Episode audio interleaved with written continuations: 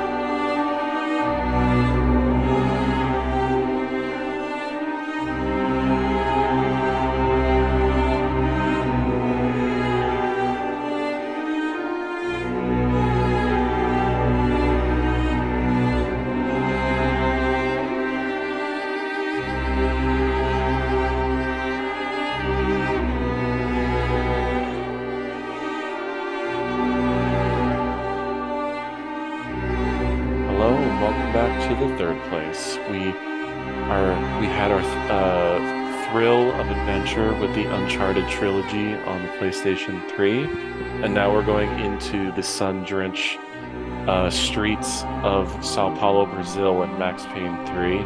And I am here joined with one of my favorite people, uh, back from season one as well, from the Katamari episode. It is Fogbrain. And how are we doing tonight, Fogbrain?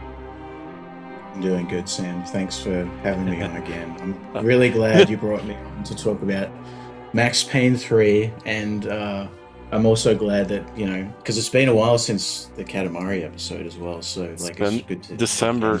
I think it was December 9th uh, was when the Katamari episode came out, which is crazy to think about. I thought I did it in 2023, but I get uh, I remembered that Katamari was like right around Christmas for me. So it's been Mm. it's been a while. I love to death the Katamari episode. I, I, granted, I love every episode I've done, but uh, the Katamari episode, we got a lot said for a game that is arguably Mm. very simple at its core, and I'm I'm very proud about that. Like that that was a proud moment episode for me to speak upon this quirky little PS2 game. Uh, but yeah, I I thoroughly enjoy your presence just because you are one of the few people that like I can just go into the DMs and just be like, what do you think about this game? And then we're like literally back and forthing for like two hours about what we think about this game or the state of gaming or whatever random thing that comes up on either of our heads. So, like, you were going to be back on this show regardless. Like, it was a guarantee. Um, but in since you have not been on the show in like nine months, I I figured since I know that the uh, we keep tabs on each other about what games we've been playing, so Mm. I figured I could ask you sort of two questions that are as one, which is what have you been playing since December, but also what has been some of your favorite games that have come out this year? Since you are, I know for a fact that you are someone who keeps up to date with gaming, you know, playing the mod, the new releases, so to say. Yeah, I mean, it's been like a really good nine months since the last episode where like so many games have come out, especially for this year. I think it's been a really good year for gaming. And Mhm. um so yeah, like the I think in past years recently I haven't played as much new releases just because they weren't that good and they didn't really demand my attention too much. But for this year it's like, man, I've probably played more uh new titles than since probably 2019 is like the last time I recall. But like, and I definitely credit you and part of that in terms of our discussions where you would like, you pretty much sold me on Final Fantasy 16. I ended up playing it. And And technically, I I, I, I guess I sold you on a PS5 too. Like, you did, you made me buy a PS5 as well. So uh, yeah, I mean, it's it's been a very expensive relationship that we've had through DM conversations, but you know what? It's been pretty much worth it because, um, yeah, having once I got a PS5, I like my experience of playing console games has been much more like it's reinvigorated, and I get to mhm. just enjoy sitting back playing games uh, in um on a console again. But like, yeah, to answer your question, probably, uh probably is Final Fantasy 16 this year in terms of like the game that I've had the most fun with and it's gotten like the most response out of me in terms of like Mhm. the reactions I would have to playing the game to what I feel about playing the Mhm. game and just the amount of stuff that I could probably talk about on on that game alone as well like there's just there's a lot going on there and if it if you asked me prior to that I probably would have said RE4 remake um Yeah, yeah, that that's basically the same for me. I mean, I mean, I've made two bonus episodes for both of these those games for a reason because I think they're legitimate like gold star releases of the year and they do they do things they obviously are very different, but they stand on their own two feet in different respects. RE4 remake basically creating a new way to experience one of the best games ever made and as a result argue you could argue makes one of the best games ever made again. Uh then Final Fantasy 16 just being a like confident like fully thought out role-playing game that basically just plays like Devil May Cry I was like man this is like the greatest thing ever also made. Um Yeah, which shocked which shocked me because like my I would I will definitely say my relationship with Final Fantasy as a franchise is not good mhm, because um I didn't play seven, I didn't play eight back in the day. I missed out on all the good ones essentially, and then I remember when I was uh, I was probably like 13 at the time, Mhm. and I slapped in a copy of Final Fantasy X-2 into Mhm. my PS2, and the the opening uh, cutscene played out, and I immediately ejected the disc because I was like, well, I don't I don't get it whatsoever. and and then I played um 15, and then I was like, oh, this is dull. I really wanted to get into this and really wanted to like it, and I just couldn't. And Yeah, I was very, very Many damaged such- and hurt by Final Fantasy. yeah, many such cases with 15. I have made my opinions very clear about Final Fantasy 15 of just how much of a just disappointment that one is. And and you know, I've said it both on my show and I think on other ones. It's just like 15 could have been really fun if if they had stayed true to the original vision of it when it was called 13 versus 13, it probably would have, Mm. would have been much better. You know, when you when you let Tetsuya Nomura be a director, I think magic happens. Uh, and that was going to be like his first major Final Fantasy one, excluding Kingdom Hearts. So it's a it's sad to see like all those ideas either being scrapped or repurposed into something that's objectively much worse than what we understood versus 13 to be. Um, Mm, especially when you look at all the older like um showcase builds that they had of um Oh, yeah. that game early on, and it just was so fascinating. And with the amount of new stuff that they were experimenting with technology wise and mechanics wise, like I remember being really excited for it. And then they like kind of did this whole pivot to what it ended up being with like the the boy band of dudes doing the road trip, which is like, you know, on paper, I love that idea. I Yeah, think me too. with, with Me the too. bros is like an, an awesome game concept. And they just they just dropped the ball on it, man. It just wasn't like that good. Yeah, I I I think I finally, after years, have pinned the blame, and it was on that director because I just don't think that director was ever capable of he I think he's much more of like I have good ideas, but I don't know how to string them together into like a great experience sort of guy. Like his mm-hmm. min his his one fame claim to fame prior to 15 was Crisis Core. And I, despite Crisis Core's many quirks and issues I have, I still think it's a great game. It has really great moments. But then I learned recently this year that like the are the best parts about Crisis Core didn't really come from him. They came from Nomura. So it's like, Mm. well, okay, well there goes your any of all your credibility. And the guy uh he formed a studio that eventually would make Forspoken. So, you know, hey, I guess, you know, the proof we knew We all know he, how that went. yeah, oh God. Oh, the less said about Forspoken, the better. But like sometimes you just want to like kick, you know, you just want to kick something when it's down already. It's just like, oh, you piece of shit, you awful game. Like you, it was so bad it killed a studio. Like killed that studio, you know, where they have to be reabsorbed into Square Enix. So it's like, Mm. I I can't believe and hearing that allegedly it potentially was like a Final Fantasy game, like literally like I felt like chills going going down my body.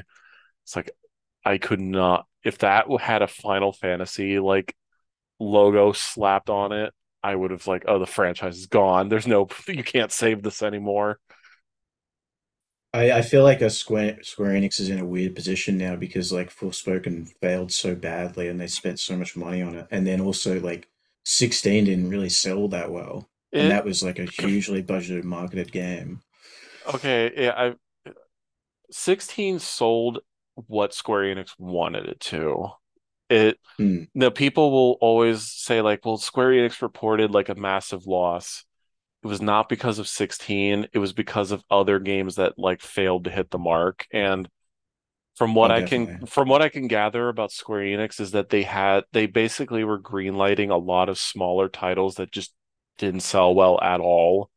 So they said they're going to restructure into less of those and make sure that their big titles sell, you know, great. You know, they don't have a Forspoken again. Um, which I think, you know, for them of their size, I think that makes sense for them. I mean, their next big game is Final Fantasy VII Rebirth, and I don't think that one's gonna like bomb because because of the seven uh attached to it, its name. So, and again, it's another chance to be like, here's a since here's a system seller, guys. Like, if you haven't bought a PlayStation Five, like, trust us, you want to get it for this sort of thing. So, I don't know it, but I don't think 16 kill like people love to like hyperbolize 16. Like 16 was dragged through the mud online by so many just was, like yeah. for no reason too. Like it's just a genuinely fantastic game and any sort of issues that I've I've had with it, like and I can and I know which one it is, they did not detract from the experience, which for me, I went into the game wanting like an adventure, a game that felt, you know, grandiose, epic, and every sort of buzzword you can think of. And I got that. I got a Final Fantasy game. And I think for the most part, that's what people got. You know, my stance is, is it the best Final Fantasy? No, but it is one of the better Final Fantasies. Mm. It That's doesn't the even need to be like the best Final Fantasy game because if you're like me, and if anybody's listening to this is like kind of somewhat interested in Final Fantasy but can never get into it, or you've never played a Final Fantasy game and you want uh, a particular game to be your first one, choose 16. It's like a really, really good introduction to the franchise, and then you can go backwards and then, or even just play 7 Remake, even though like 7 Remake does things with the story that, you know, you probably Yeah, need to play the original. Yeah. I I think 7 Remake hits a lot harder if you know what happens in 7. And I will never deter anyone from like, you know, just play 7. Like the original is an amazing game. Like there's no reason in like It's on it's on Steam. Like there's no excuse. oh yeah, it's it's on everything. They uh the it's on every console. Like if there's any time to play Final Fantasy, like it's now because every mainline game except for 13 and 11, but 11's a unique a unique case because it's an MMO. Every Final Fantasy is now on modern systems. Uh, maybe not Xbox, but if you have a PlayStation or a, sw- uh, a PlayStation, you can play FF one through six because they have the Pixel remasters they put out this year. Uh, Mhm. you can play seven through nine because they re they did remasters of all, of all three of them. Uh, you can play 10. Um, you can play 10, 12, 14, 15, and 16. You know, the only one you can't play is 13, uh, which I think will probably get rectified in the near future. I hope, because I love 13. I think that you need a few more years until 13 rehabilitates its reputation as being not as bad as everybody says it was. Which I think it is, because here's the thing about 7 Remake. A lot of the major people that were in charge of it were people who worked on 13. And 7, at least 7 Remake, 7 Rebirth, which again, this is going to get confusing because it's like remake, rebirth. You know, what's the third one going to be called? Um, Japanese subtitling of games, yeah, yeah, it's ridiculous. it's Japanese subtitling. Plus, you also have Nomura as the creative head, so he's going to come up with something. Mm. Um, Dream Drop Distance, what a subtitle that was. uh, well, the please, how about 0.2 uh, Birth by Sleep, a fragmentary passage, or or Oh, uh, or uh, 358 over two days. You have to say it like that. It's not 358 mm. days over two. It's being a being a being a mainline uh, Kingdom Hearts fan sucks because I know that like all of those other games were like required playing, and I was just like, no, I like one and two. I'll stick to playing one and two, and then I get to three, and I'm like, what the fuck is going on? Welcome, welcome to the wild ride of being a Kingdom Hearts fan. You gotta know Uh, everything.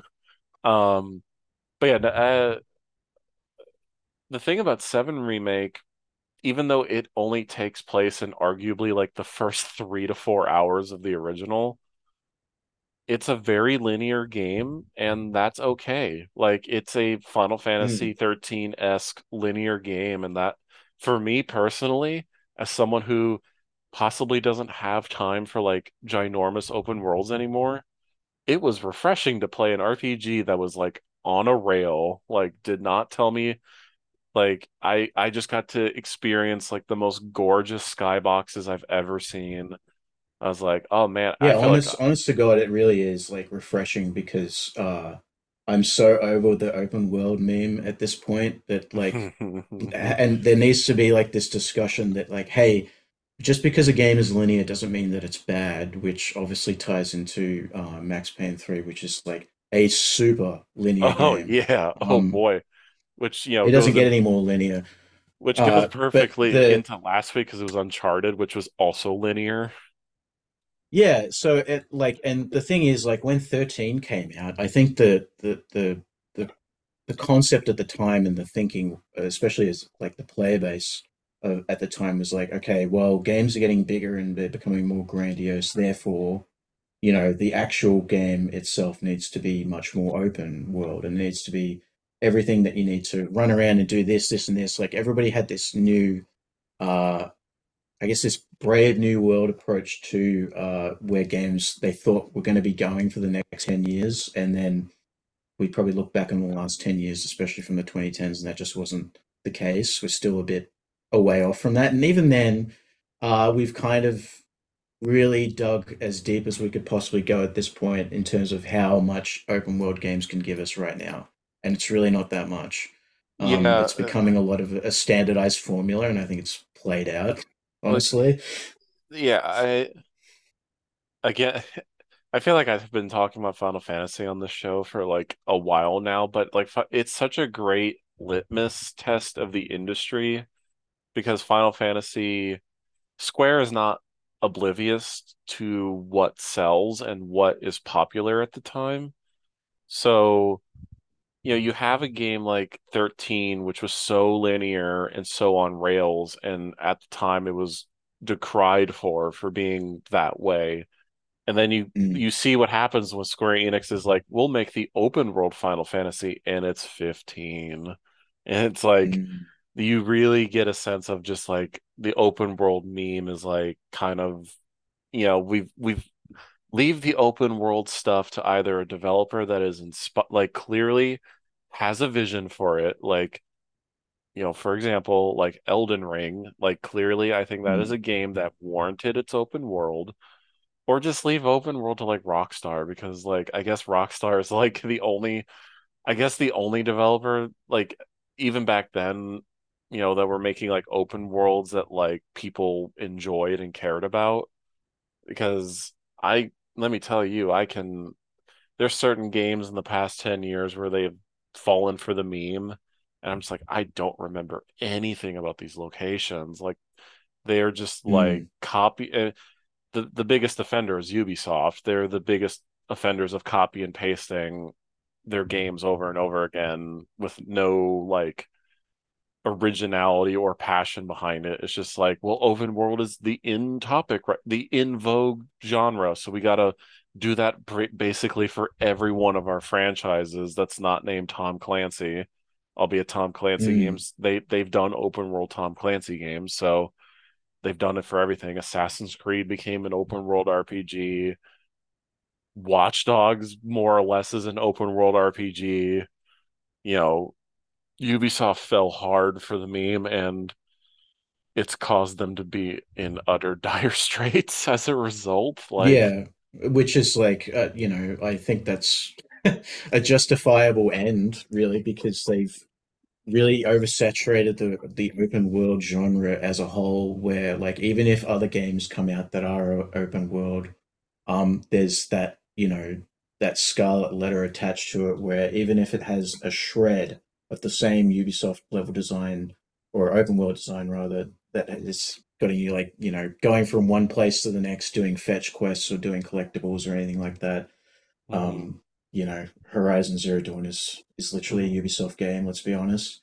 Um, then yeah, then like it, it, it allows people to kind of make those comparisons and see. you know that the landscape as a whole for open world genre games is the same. Uh, the what they tend to do is this: they have like this large, va- vast open scape, uh, you know, scape of land, um, that is essentially just a collection of different biomes, and then the patches of interesting locations are really just uh, linear levels that are injected into an open world that serve as being quest hubs from going from one mission to the next, and that's it. And then everything in between all of that, in, in terms of that open world map, is just set dressing. It looks pretty. And that's Yeah. been like the, the way it's been. And I feel like FromSoft is the only one that's done it. So it feels like it's stitched together in a way that makes sense. And it Mhm. um, flows very naturally from one setting to the next. And when you're going into a dungeon, it doesn't feel like it's a big separation in the same way that like Legend of Zelda Breath of the Wild's dungeons feel like a big separation from its open world. Mhm. Um, oh yeah, so I, yeah, it, the, that was something I do remember you posting about was um you're one of the few people on my timeline that actually wasn't a fan of like Tears of the Kingdom, which you know when yeah, that came. Wait, okay, my this is a question for you. Do you, because I feel like I'm feeling this with Tears of the Kingdom. Granted, I have not played it, but it's sort of lasting impact that it has had on like the general gaming consciousness is not as big as Breath of the Wild was. Like, I Oh, don't it's s- nowhere near. I don't see Yeah. anyone talking about it, which is so strange because like this was like the game from Nintendo this year that's not named Super Mario RPG Remake, uh, which I'm by the way I'm very Mm. excited about. Don't get me wrong, like, um, but it was their tentpole game this year, and I remember you know you couldn't go one scroll, at least on my timeline, seeing like, oh my God, this is the greatest game ever made. Nintendo's done it again, sort of thing. But like now Mm. that we're a few months separated, I'm just like, no one's really talking about it anymore. It feels like it just came and went, and like no one has any reverence for it. So I don't know if you had a, an opinion about it. Um, I certainly do. I like I've I'm I was shocked honestly when I because I was quite excited for the game because obviously Breath of the Wild was a very um big return to form of not only Zelda as a franchise going back to like the first game's roots of, you know, just dropping you in and then saying like go for it in terms of the way the game is designed and just like the world and the charm of it it's really good. It was a nice refresh from like Skyward Sword, which I did not like. Um, and then you get to Tears of the Kingdom, which is like more of the same, except now it's got like levels between the underworld and this overworld above things, and then you've got this um, you know, mechanic of it's a really physics-based game, like because which is not that surprising because the first game's puzzles in a lot of those dungeons were physics-based, except this time they just went even further on that. And to me, that just feels like it's a very like frustrating experience because it allows you to it just demands a lot of patience for you to build these like intricate, complex, you know, little uh vehicles and and you know devices out of these uh I can't remember what they call them in the game, but like yeah, you're just making all this stuff out of it, and then that's essentially what the game is over and over and over again at every single level, and there's nothing that separates the gameplay in a unique way from the different settings that are, you know, in the hmm in the underworld, which is like, you know, not that interesting, and then the above world is like kind of not that interesting that it drops you into, and then it's just like the same formula across the board as well in terms of the quests and how they play out. And there's even it, it feels like the game talks down to you a lot more because this the first hour or two of that game is nothing like um, Breath of the Wild, where it just drops you in and goes, "Okay, go for it." Um, in this one, it's like this. It's got to explain stuff to you, and it kind of goes back and sets up a lot more of the story. And it's like, I mean, that's all well and good, but um, it just doesn't feel very like it doesn't have a natural flow to it. And hmm whatever new stuff that they added to the game just feels like it feels like a minor quality of life improvement. When the initial trailer of, of Tears of the Kingdom, when they showed it off, it to me, I was like, my deepest hope, and it was probably naive to even think that was like, I'm okay with you guys making the same looking game and the same mechanics, you know, in your game, as long as you kind of switch things up a bit tonally and really go out there into something that's a bit more creative in the same way Majora's Mask would, which is like hmm personally I like agree. Yeah. easily my top three Zelda games. And they could have done that, especially with the turnaround time on that, because even Majora's Mask was like a year, and they could have done the exact same game and just done something a lot more different thematically and tonally. And there's elements of that there, especially at the beginning when, you know, they accidentally resurrect um Ganondorf, I think, uh, or hmm Ganon comes back anyway. And it's like really cool and it's got like this kind of creepy tone to it. And then it just kind of throws that all away as you go back out into the, the wider world. And then it's like, okay, now do what you did in the last game for like 100 plus hours. And once that, that realization to me hit me so quickly, which I was generally, I would have been a lot more forgiving and I would have given it like 10 to 30 hours, but it took me two hours to be like, oh no, it's the same. Yeah, And then I was like, I, this is not interesting. And then the only content that I saw of people posting about it and discussing things was like people making fucking Beyblades out of like the the physics mechanics and like putting them in a ditch and doing all this like weird stuff with things that they can make. And that's cool and all, but it's like, I don't know. Like this I'd was done in Garry's Minecraft mod live 15 years ago. This was done in Garry's mod Yes, 15 years ago. Exactly. I, I was already I got all my physics fun out of the way playing with like wacky shit in Garry's mod, and like I don't need it anymore. I'm done. I already is played Banjo Kazooie Nuts and Bolts, and that game I was I was So gonna I don't need more of that. I was gonna I was gonna make that as a joke. It's like, wow, I can't believe the sequel to Banjo and Kazooie Nuts and Bolts came in the form of a Zelda game. Like, Mm, which I know is the joke everyone has said, but like it's very true from what I gather. Like, it's so I I have I this is a case of I wish I was a fly on the wall just to hear like what what's his name? Eiji Aonuma, the guy who's in charge of Zelda games now uh, or he's been mm. in charge since I think Wind Waker, I think was when he took over. Um, I think so. Yeah. but I was curious, I'm curious, like why, maybe one day when I finally play it, but who knows? Because Nintendo does not believe in price cuts for their uh big big uh AAA games. Uh, Breath of the Wild, I think, is only now probably $50 after seven years. Um, Mm. Uh, I'll I'll I'll probably have my thoughts on Bre Tears of the Kingdom. The main thing I just was like, I remember how Breath of the Wild was still getting like people were still talking about it like several years later, like because it was Mm. that big of a huge shift. And I thought Tears of the Kingdom would do that, and it really never. No, it was like two weeks later, and then nobody talked about it afterwards. Like you got those, like I said, you got those quirky physics-based videos of showcasing um Which are stuff going on cool. which don't get me wrong it's They're very cool if i think what they're able to do in terms of the physics and mechanics in the game is like revolutionary but at the same time if that's all you can hang your head on and that's what the game that's all it is yeah, like it physics can be very frustrating in games as fun as they can be when you're trying to solve puzzles and, and especially when you're trying to make like this really specific uh, vehicle or mechanism that you want to make out of these physics-based you know tool sets um, it just feels like trial and error yeah. constantly more than anything I I wonder. I have to wonder if maybe they were this was like a test run for something that they have in the works because mm, I mean it, it is kind it I will say it is impressive that they got to have that all these systems to work on the Switch. Like that is an inc- an accomplishment and then some to do that. And I have to wonder absolutely with the impo with the Switch 2 that is a alleged you know around the corner allegedly that they I'm wondering if they have some sort of like big game that's going to use it or maybe they just said like build this system so that we could use it potentially in later games that we make not just Zelda related.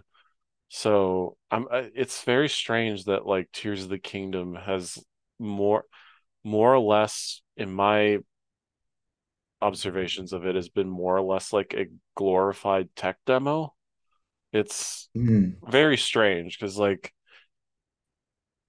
I'm trying to remember the Yeah, last that's the time. thing. I, It, I'm trying to remember the last time Nintendo disguised a tech demo as a game. Like I'm, I'm trying to remember.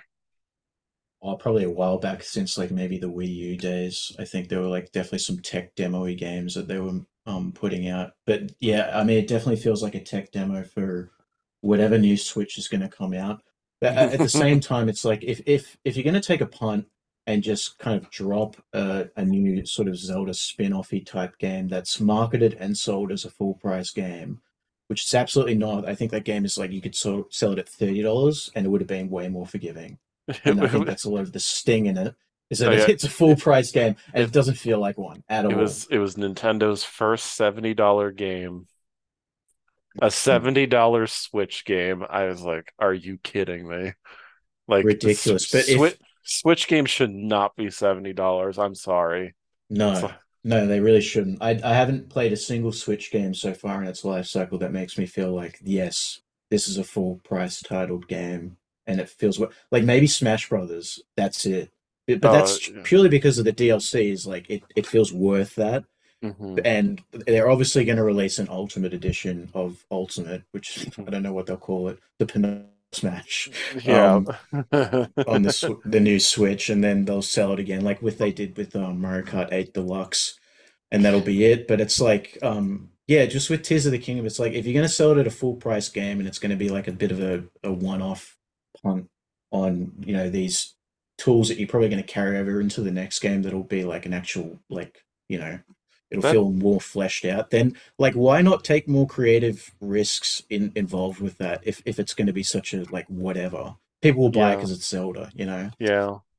I I was hoping Tears of the Kingdom would have a return to like classic Zelda stories, and it seemed like that they were doing that with this, and I was intrigued by the kind of ominous tone that it was marketing, but it seems like they kind of just kind of they they felt they they just kind of did some, you know, fell to like Nintendo safety zone. So I don't know. I mean, Tears Tears I'll one day get to that. You know, maybe when the Switch 2 comes out and supposedly Breath of the Wild or Tears of the Kingdom runs better allegedly on that, I'll get to it. But yeah, uh so I do appreciate all these games. It's always fun to talk about games with you, Fogbrain. It really is. It's like you're one of the few people that I think you and I are very much on the same wavelength when it comes to all this stuff. So it's like, I mean, literally before we started recording, we were talking for like an hour and a half about just Mm, anything that came to our mind. So as much as I would love to keep doing it, I think uh I would like to get on to the first part of tonight, which it's a continuation of when I did my GTA 4 episode, and it's kind of the Rockstar question or the Rockstar magic, the Rockstar, you know, experience, whatever you want to say. You know, Rockstar for the longest time was quite, you could argue no one really touched them. They they had a cultural prestige unlike anyone else in the industry from like 2000 we have real 2000 to like 2013 or if you want to be generous i guess like 2015 when gta 5 was still like in a good state uh with the online mode i guess if you want to be that kind to it. But in that 13 years i don't there really you've obviously have like publishers you know like nintendo and sony having their own sort of unique power but like rockstar was like the publisher slash developer that anything that came out of them was like the moment, no matter how small or big. Obviously, GTA has its power that very few game franchises have. So, you know, me and you have been messaging each other about Rockstar in pertains to Max Payne 3, but also just kind of their broad, the broad uh uh, experience of being like fans of this company in their in their heyday. So what makes Rockstar like what made Rockstar so special, Fogbrain, to you? mm, oh man.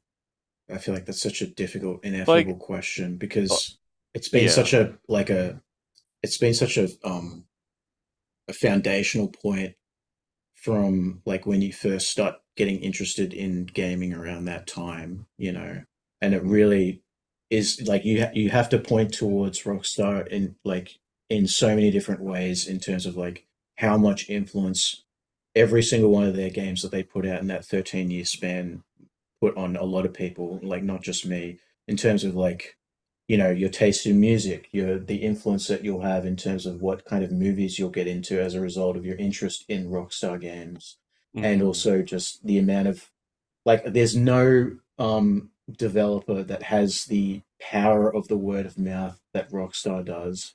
hmm When a GTA game came out, you know, and like when Vice City was making the rounds, when that was like fresh and new, there was nobody that came close to the amount of like discussion that was going on, whether that's on hmm your school playground or just around the office. Like everybody was talking about it, and it like the the power of when like you come over to a friend's place and they give you the controller. It's like you want to play some Vice City. Well, let me turn the cheat codes on and you know hmm get the chainsaw out and start going ham. It's like it's a real light switch moment that you're just like, man, this is crazy because like the I mean, it's all in the namesake, really. Like everything that they do is like it has the rock star quality to it, where it's just like it, they didn't give a fuck about anything.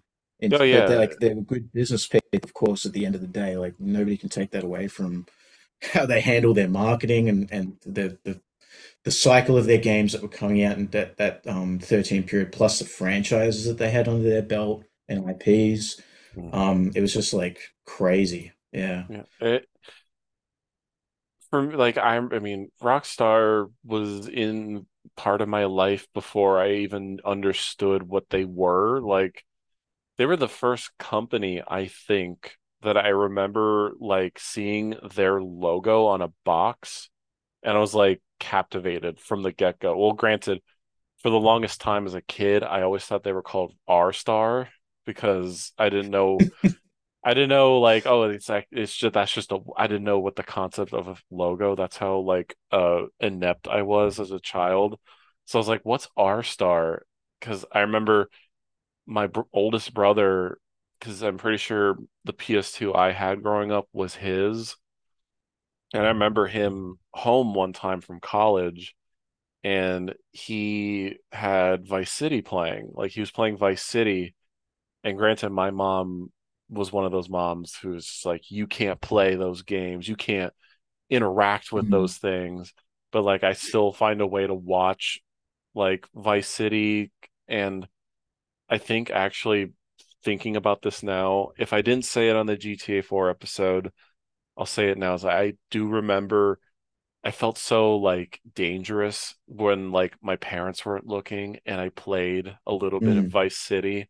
And it's like this feels so scandalous. This feels so like dangerous to play. Just like, oh, I'm just like this guy with a gun going on a rampage and cr driving fast cars. Like it's so basic that and very male brain where it's just like I feel like there there there's something in this like the DNA of their games where it's just like these are the like it, very much with like certain films like where it's just like oh yeah this is a guy thing like that like Mm. something in my DNA and the DNA of those like Rockstar games it just like speaks to my core and I didn't understand it for the longest time but I even feel like throughout all their games you know all the GTA's uh Bully, Max Payne 3, Manhunt, you know, LA Noire, even though that's technically not them, but it still is.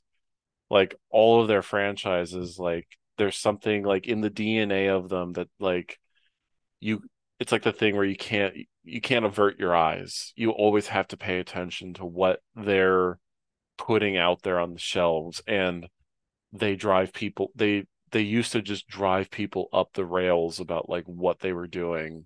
It, it's like the tabloid sensation, like where which is like, did you hear you can do this and in you know Vice City or San Andreas or four or five? You you know you can do this, and it felt like you know like TMZ reporting on the scene or something. It's like I don't think any other developer has this like carte blanche, even in the current state of Rockstar, where they're um they put all their money into the GTA thing and it's not paying off. I think. Well, financially, it's paying off for them because apparently they will never stop making money off GTA Five. But you know, we haven't had a new GTA in ten as of I think today or yesterday, which is the fifteenth uh 10 years of GTA 5 officially, which is Mm. makes me so depressed. I feel very sorry for anybody who's like younger than than we are because they have just experienced GTA 5 for a 10 year period and that's been their Rockstar experience. Whether it was like when I was growing up, um, so many different games were coming out out of Rockstar, and also around that time, in terms of the culture of gaming, there was definitely like more of an edge to everything because like gaming was considered like you know, oh, you play video games, you know, like you, you, it hmm was like an alternative person's kind of hobby, and then before it became like super mainstream, hmm and just the the perfect storm of like how Rockstar was able to like weaponize rage baiting in an earlier period than anybody else could, in terms of Uh, like getting the reactions out of like the pearl clutching contingent of people who had absolutely no interest in video games whatsoever. The um, what was his name? Jack Jack Thompson. the Jack Thompsons of the world, the the the the the soccer moms at the Uh, time, that was a big thing as well. I I remember being on like game trailers and like they always brought that guy up about, you know, Yeah, whatever whatever new which, you know, like and he was such a great villain because it's like, oh hey, like we have this company that's putting out games that are just like they're pushing the boundary, you know, like you said, of the time when games were uh pushing the boundary of like, oh hey, like what can we do in our what can we do in this medium in terms of content or let alone the sort of experience that you can get. But like this is a medium, you know, that should be treated of equal footing to the other big mediums that we know in public, you know, movies, TV, music, books. You know, games should be able to go that far in terms of content and Rockstar was sort of the champion of that in terms of the large AAA like blockbuster experience. Like, you know, lest we forget like how GT, I mean, you know, even though it wasn't in the game code that you could access like from the disc, you know, the hot coffee scandal of San Mhm. Andreas or like GTA 4 having the thing where you could like drunk drive and I remember they there was a people got upset about that that you could play a game that let you you know down a bunch of beers and then you could just go driving and they simulated the experience of drunk driving drunk like Mm. like it's um amazing uh, I don't know if it's just because of gaming because it's like oh yeah you're doing something instead of just watching something Yeah, so it's like because you're oh doing it, therefore it'll carry over into real life. Uh, absolutely. And then like there's been that I, that discussion went on for like 10 years as well. And now it's kind of like simmered down to the point where you know, all we have all the evidence and the data that's coming. It's like, okay, we we we now know what we all knew all along. Video games don't do anything for anybody. If anything, it makes the world safer because everybody's in their homes playing fucking video games they're in their little shitless and simulations yeah, rather than being bored shitless and out there doing some like wild stuff that they otherwise probably shouldn't be doing. So like as an extension of like living out this, I mean, let's be honest, it is like in a way a power fantasy to kind of like act out drunk driving in GTA 4. And I don't think when they were like making that at the time, they were thinking, oh great, we get to put this in the game. It'll be like really good um viral marketing quality by like, you know, the reactions the the wider media will have as a result of this. I think they were just like Eh, It's fun, you know. yeah It's fun to drive drunk because it's ridiculous, and it is and, ridiculous. and GTA 4 welcomes it because of its wild car physics Yeah, like it, you it were just already adds more to like it's satellite idea because that game is so physics heavy that I, I guarantee you they would have just thought like, well, what if we can allow you to drunk drive in the game we use our physics? I mean you were would be pretty already even even if you're sober in that game, it feels like you're drunk driving with some of those cars. like, let's be Yeah. on it. Like, granted, that's not to say that I hate four. I love four, hence why I talked about it on the show. Like, if Mm. anything, that's probably probably my favorite, unless I I go think it's my to favorite too. It it would be that or Vice City Stories is like my favorite GTA games. I've always had a soft spot for Vice City. Like in general, the Vice City, you know, Vice City and Vice City Stories. Like, I think it's just because it's hey, you get to play a game where you're like living out your Miami Vice slash Scarface fantasy. Like that's mm-hmm. enough to just sell me on it. And they went full ham on that.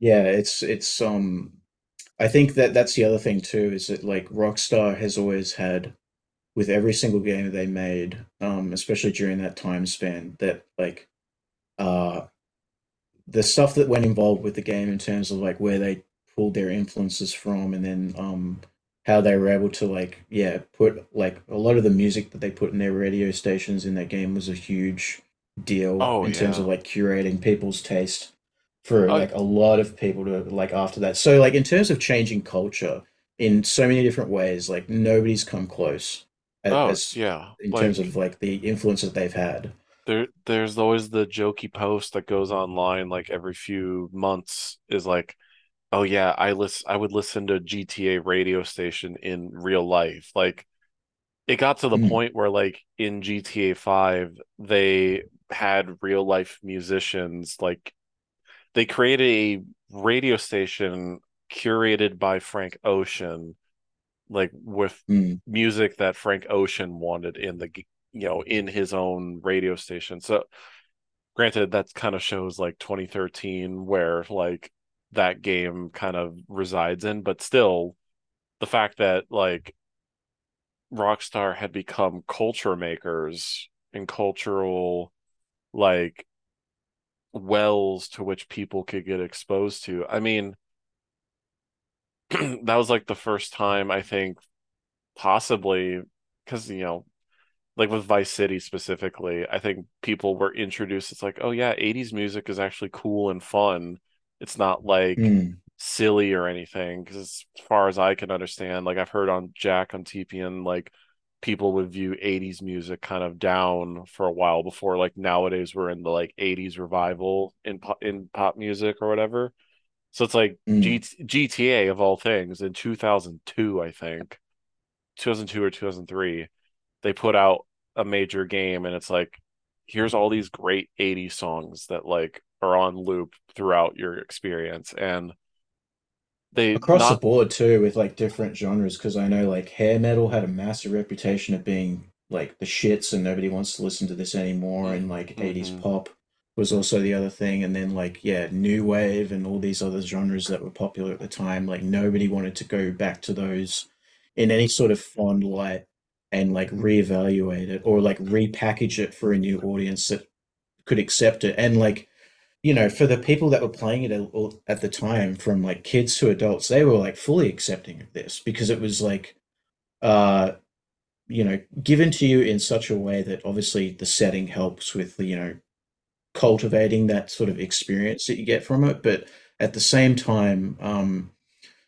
when you spend enough time a- along with it and you've got that kind of like diversity of options available, everybody kind of has their favorite radio station in their GTA games, you know, which is like hmm perfectly understandable. But if, you know, if you go through all of them and really like deep dive on on songs that they selected for it, it's like every single station is like curated to perfection, honestly. And like I I don't think that any sort of game comes close to that uh, and and that's the other thing too is that like I I just think music in games is way more important than getting big name actors in your game as like a voice actor or something like that. If you can put a like a, a really specific song choice in your game and it like makes a moment out of that and like Max Payne 3 like oh yeah I was gonna say that yes yeah, it, like it like that lives on forever in those games, and I feel I feel like the only person who really gets that right now is uh, Kojima because he like. Cultivates that, and he knows that he's working under Sony. He can get the, the licensing for the music, and he's also got this like relationship with a lot of the bands that he's been putting into his game. So it allows him to like, you know, essentially just extend the olive branch and say, "Hey, can I get like one of your tracks in my game?" Go, yeah, sure, no worries. I mean, And but then it, it it it elevates moments, you know, that are already like pretty good and makes them like classic. And Mhm. um, to me, that that is far more important than you know putting a big name actor in into your voice acting role because I, you don't need big name voice actors in your Oh. games. It's not. oh, I made oh, I did I posted about this on Twitter recently, and I said like, look, it's pointless, especially if you're not getting to do mocap and stuff like that. It is pointless. oh, oh, I was gonna bring that up. I'm uh a game that you and I have been kind of like whatever on that's coming out. Actually, I think it came out today was Mortal Kombat 1. And to go off the Mhm. actor point and how they made a big deal Yes. that uh Megan Fox is in it. And I heard some of the lines that she delivered, and she sounds like she could give two shits. She like I know it's there's no emotion. somehow worse than Ronda Rousey in in Eleven, which is Oh, like they made the same mistake That's an twice. accomplishment. That's an accomplishment. Like, holy crap. I mean, it was so bad that apparently in MK1 they found out that, oh yeah, for any like grunts or screams, they hired someone else for this character. Megan could not do that. So, to your point, to. yeah, to, to your point, like it is interesting where big name actors it they they don't unless the actor is like sold on the project. I don't yeah, actors, big name actors don't work in games unless they are like they are fully on board and they love it and whatever. Like I I don't know your exact opinions on like tw Cyberpunk 2077, but I think Keanu did was a good fit for that. But still, the point being is is like nine times out of ten, a game that will go out of its way to be like, we got this big name actor. And it's like the the actor was in there for like two weeks and they were Mm. like given like a you know, they were given a, a paycheck for like, you know, a ham sandwich and a coffee or whatever. They're not gonna give two Yeah, it's But like we'll if we'll we'll put you in the re- recording booth for for two weeks, and you know maybe get your facial scan data, and then you do like some promotional work, and then call it a day. mhm. And that's usually how it goes with those but things. Where, where there's like, yeah, like you said, they have to be fully invested in the project, and it has to be like they are on a movie set, essentially. Like you mhm. have to be there for a long time of the duration of the development. You have to do the mocap acting if you're going to have that in the game. You need the fa facial scan data. You need to capture the voices. You got to do like every possible thing that a, a movie would probably do. It's just that you're doing it in different stages in yeah. order to get the full potential of what an actor is. Because otherwise, you're just getting name recognition, which I know from a marketing standpoint is a really, really like solid thing to go on and like, look, we've got Idris Elba in our Phantom Liberty expansion. It's like, well, that's cool and all, but like, Mhm. is it the same sort of um, impact as what you know Norman Reedus did in, in Death Stranding? No. Is it also the same level of impact that like someone like um oh man, this is a deep cut. This is a Take Two game as well, like Ripper, when you got like John Rhys Davies and you got like David Patrick Kelly, a, a lot of like Christopher Walken, a lot of like big name actors that would do, and they were FMV games, so it was a lot more like easier to port this into your game and have it be a more Mhm. natural environment for these actors to work in. But like Mhm. even then, like that game's not amazing. It's a pretty shitty puzzle game in a lot of weird ways. But that what you're able to get out of that, people still talk about it. Who's Mhm. talking about like some voice acting job that some celebrity did in a in a game? Like, do you remember that game that like Mickey Rourke did that was like this um that mercenary type game? I can't remember what the name of it was. Was it was it Mercenaries? Like, uh God, what the I know what you're talking about. Specifically for me, uh Rogue Warrior, that was it. oh God, I forgot that that had been like not wiped from my memory. Oh God. I was thinking possibly on the good side of this was uh when Jean Reno was in Onimusha 3. Like that Hmm. was that was a, that was interesting, especially for Capcom.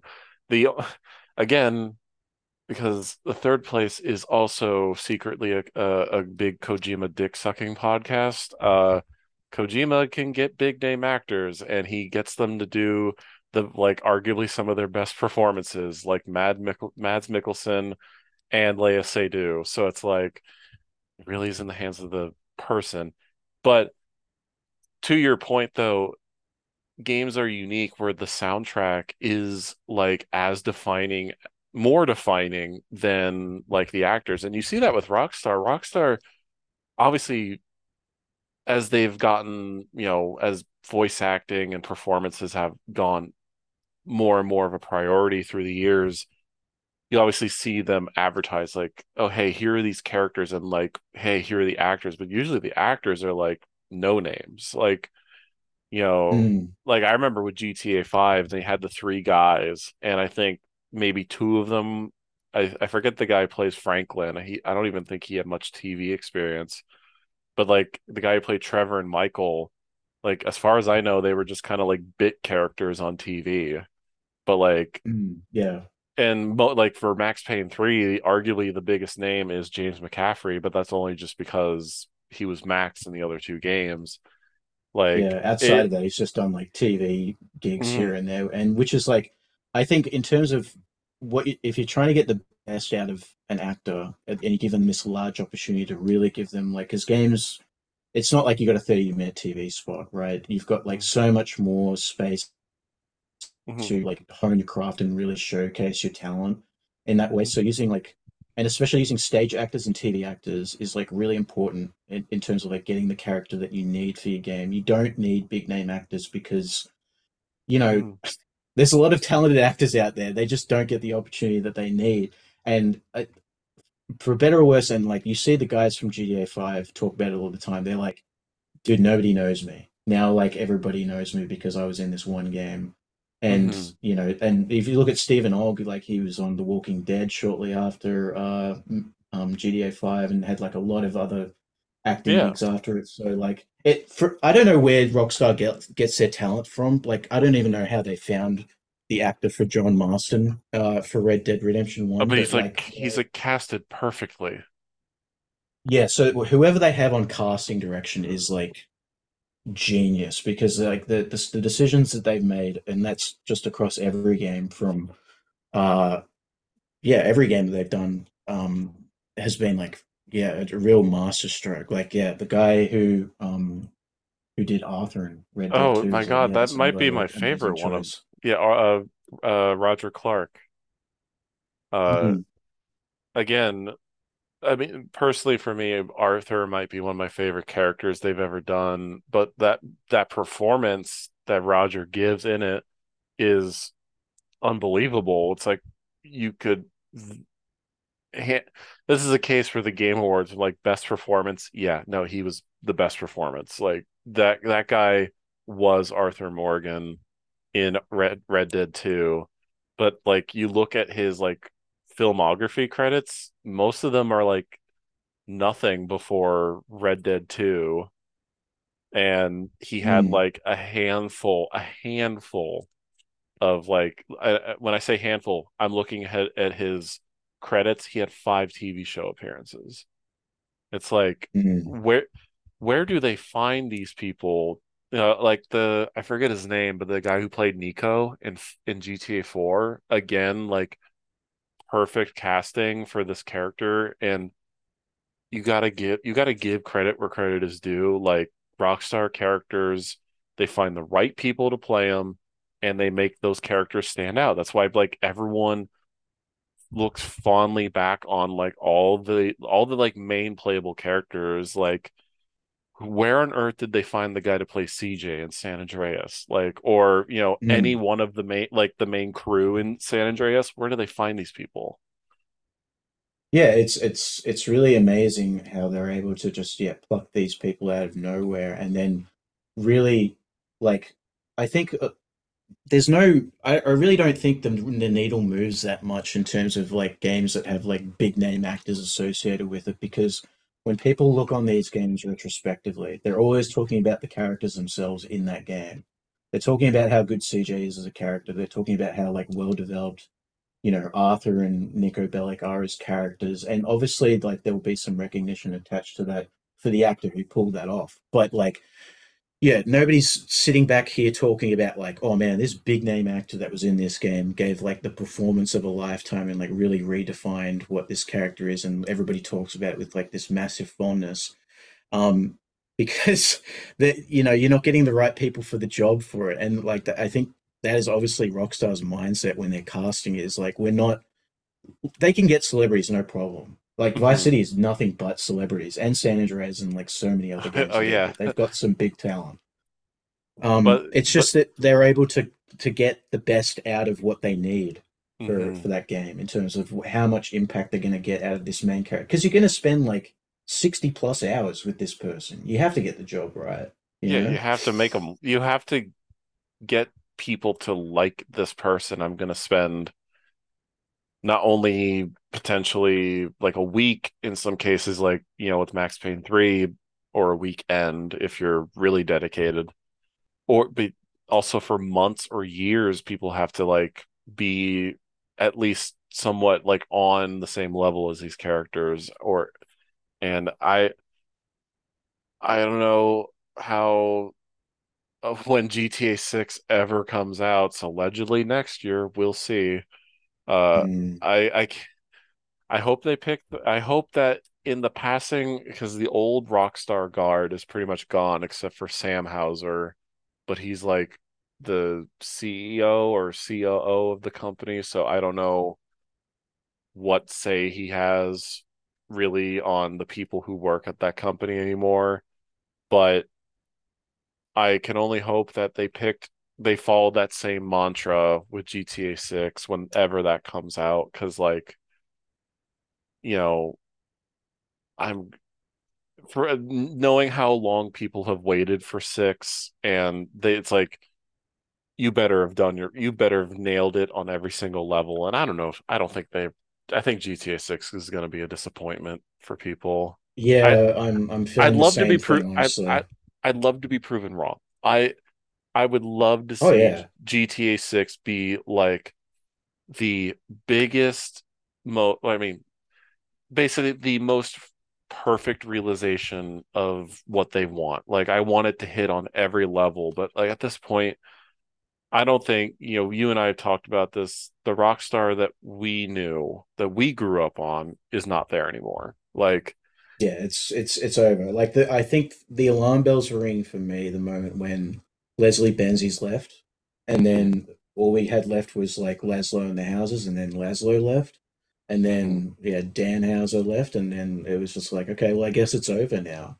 So and it's mm. not to say that they can't you know get back to the same level of quality of like writing or or tone and stuff like that, but the attitude and the culture and the the sort of backing behind that, and especially if you read about the history about like how much Leslie Benzies put on the production of those games was like monumental. Like that guy brought back Red Dead Redemption from the brink, essentially. Mm-hmm. Like if, the, if shit was going down, they would text him and say, "Bring in the bands." and he would come in and it, like really fix things up. It's so like when he when he left, I was like, oh man, this is like a huge loss for them because um yeah, I just think those those founding core of ideas and the and the brains behind that were like a lot of what was going into that. Not to mention, you know, the development team all under that, which I'm sure like barely any of those exist uh, back from those days. They probably moved on to something else. So it's like it's a lot of people will be like, yeah, Rockstar, like will will will always be the same. It's it'll be just the the same culture, the same group of mindset behind it. But like uh, that, for me, that remains to be seen. And a lot of that does depend on this next GTA game. I think big time. And uh, everything rides even on if that. They, everything, everything rides on it, which is like so weird because they've put all their eggs into the GTA basket, and it's like Rockstar. You don't have to. You have man. You, you have, have you have Max Payne. You, you have, have Bully. All these franchises. You have Bully. Like you have, you have, you have you have Rockstar presents table tennis. Yeah, even table tennis. Like, give us some new table tennis. The music in the game rocks. Like, so. Listen, uh, make make make a new Rage 2. Your, you know, the the the game engine they've been using that they used that table tennis game as a demonstration basically. Just make a new Rage engine and just have your table tennis too. Mm, the perfect tech demo game. I mean, speaking of Leslie, uh, I need to look into it more. I know that he's currently making games called Everywhere. Uh, Yes, made which I remember was like uh, reportedly a, a VR AR game initially, and I think it's maybe changed to something else. And then there was like a trailer Yeah, there was a game. Uh, there uh, was a trailer recently. year. I was something a game like either this game's Gamescom or last game's Gamescom. I can't remember, but yeah, just all of those main Rockstar people that made the company what it was are sadly gone, and Mm, I I really I I know it's easy for people in games online to like they they doom post about games a lot and in all credit there are like games that do elicit like a doom posting energy but I'm someone who never wants like I don't want like studios or projects to fail just because it's just like get it over with like I, mm, I I've always like unless the studio is just like a pile of dog shit and the developers are clearly just assholes or whatever. Like I don't I don't think Rockstar in its current state, I don't want them to like disappear because that is history and that is culture and I don't want them to become a relic. I want them to be pushing the boundary of what is acceptable, defining people's tastes in so many facets of media and I don't want them to like hamper their vision, whatever it might be. Like if GTA 6, their vision was for some like, you know, which they're saying is like a Bonnie and Clyde uh story in the modern day. Like I want them to do the fullest vision that they ever had, and I feel the passion behind it. I will be okay with it. Like, you know, at least like we were saying earlier in the earlier in the episode, if there's passion behind it and it's like if it, it objectively is like a seven out of 10 for me, at least I can say they tried. Like, yeah. I, I I don't I think as long as you as long as the influences are there up front and you know you you put in just like some amount of like passion involved with the project i'm i i will be so forgiving of it like i was watching this um clip of frank frazetta just talking about art recently uh and i think i probably posted it on my instagram was just like you know, uh, I don't care how technical you are with your your art that you make, and it can be as amateurish and quick as you need it to be. If you're if if it's coming from a place of like genuine effort, and it speaks to some sort of like emotional quality, then I'll just love you to death. And it's like Mhm. I feel the same way about games as well. Even though like I'm probably like very guilty of this on on if you just looked at my Twitter and just been like, man, the state of the industry is shit, and it's like I look the industry has problems. I'm not going to lie about it, but like at the same time, like I am, if you get right down to it, I am very optimistic about where games are going now in terms of like, hey, we're probably not going to deal with five to six year turnaround periods of like uh, games pretty soon. It's coming around the corner now, and Mhm. the freedom and sort of diversity of media that can be involved with a game is becoming more accessible for developers at every level. Awesome. yeah. And then like the, the the tools and the engines and where things are going, unless you're using Unity, then you know, RIP, Unity, sorry. But at the same time, it's getting better. So like everything's getting better all the time, and we're just getting we're getting out of a very like weird, pimply teenage faced era of gaming that was the late 2010s and mid 2010s that were like, you know, mhm. whatever. Um, so yeah, like I'm I'm I'm more optimistic than probably most people might think Uh, about things. you, you, you, you've, you've heard it from me both on this show and in our own messages. I'm, I'm optimistic. You know, uh, yeah, I think with gaming, just because gamers as a whole are very emotional creatures, uh, so it's Yeah, which is fine, like because they're just passionate about the medium that they're yeah, playing on. Because w- I mean, why wouldn't you be? If you spend like a hundred plus hours or thousands of hours on like a, any given game that you play or multiple games that you play, of yeah, course you're going to be passionate about it. And to me, I think that the response and the discourses, which I hate using that word, that goes around with like games, uh, is like it's it's a it's a necessary evil if you want to call it that because like games are very self-policing about their own community and also about the state of the industry as a whole which like and that bridge between of like the communication between the audience the developers and the publishers is very very short and it doesn't take long for word to travel to that place whether it's like with movies and music and other mediums and stuff like that there is a massive disconnect between the audience and who, whoever's making it. Yeah game if there is one thing that game developers slash publishers listen to and they listen to it pretty well is feedback like mm. you can put out a stinker of a game and unless you know it was such a disaster that it you know does like basically closes the studio game publishers and developers will uh, they will take the feedback in and usually they'll come back with something better uh even mm. on very basic core pillars like hey the gameplay was okay well now it's actually pretty good like something like that but yeah i i guess the main thing you know with this is like rockstar rockstar has earned their place in the story of gaming you know rightly so because Mm. You could talk to anyone on the street and you could probably just say, "Hey, Rockstar Games," and they will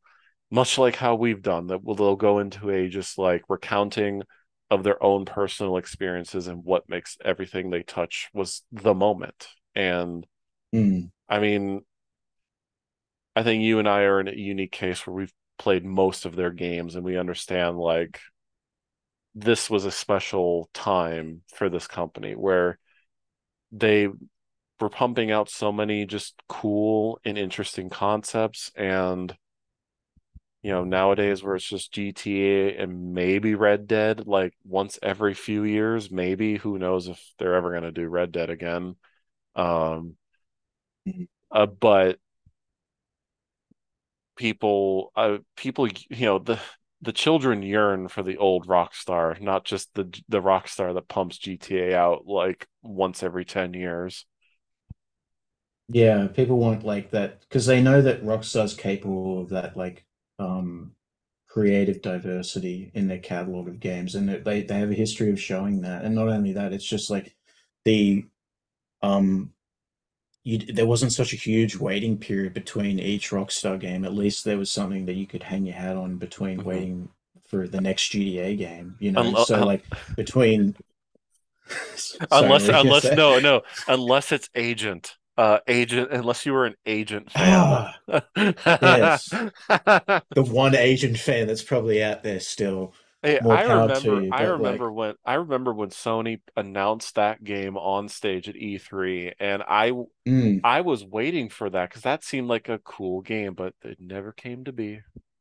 Alas, was that whatever... before L.A. Noire? That was technically it was announced after. So like L.A. Noire okay. was like announced in 06, I think, which is crazy to think about. Um, yeah an agent was announced in 2009 i think and but granted i don't remember who was supposed to make agent like i i could not tell you Rockstar North maybe which is oh my god which is like what happened there like did they just lose faith in the concept or something I don't know. Maybe just because it was like a new IP, they would they. Yep, it you know, it was a Rockstar North game. Easily just say like, yeah, they could have just easily said like, okay, there's a new IP, this kind of like low risk for us. Whether it's like, if because Max Payne 3's development schedule was six years, which is like ridiculous if you actually think about like how long this game is and yeah, how linear this game is. Uh, so like if if it was a new IP, I could have easily have seen them being like, man, fuck this, this is so not worth it. Like, uh, just move on to the next thing. Yeah, no, apparently I'm I'm skimming the thing. Yeah, no, I mean they they don't even have the trademark for the name anymore. So Age Agent is long gone. Uh, sad to say. Uh, just like Horror of the Orient, it's going to be a fable forever, which is like a real tragedy. I w- really wanted that game to come to come out. I, w- I want I want in the vein of like Duke Nukem Forever, I want Agent to like show up 20 years later and be like, "Oh, we've been working on it for 20 years. I don't know what you guys are talking about." It, what to come out 20 years later and be mediocre and live up to nobody's expectations. It's like, and then there's like, see, you guys shouldn't let us make new games other than GTA. It was all a, it was all a big plan. Oh, the big ruse. Now we can just coast on GTA forever, which is like, you know what? What Fine. Rockstar's earned their place where they can just churn out shit for the rest of their history longer than they've made better games. And I'd be fine with that because that golden period is so like nobody could touch it. That legendary. Any developer wishes that they had even a smidge of the influence that they had on on culture as a whole. Oh, and yeah. it, it'll never be done ever again, especially like in this day and age. It's impossible to break Yeah. the stratosphere that much. Yeah, yeah. I don't know about you, but do you want to get in Max Payne 3? Yeah, I do want to talk about Max. Yeah, I think this is. I think we exhausted the Rockstar part, so I, let's let's get into the game proper of tonight, which is Max Payne 3.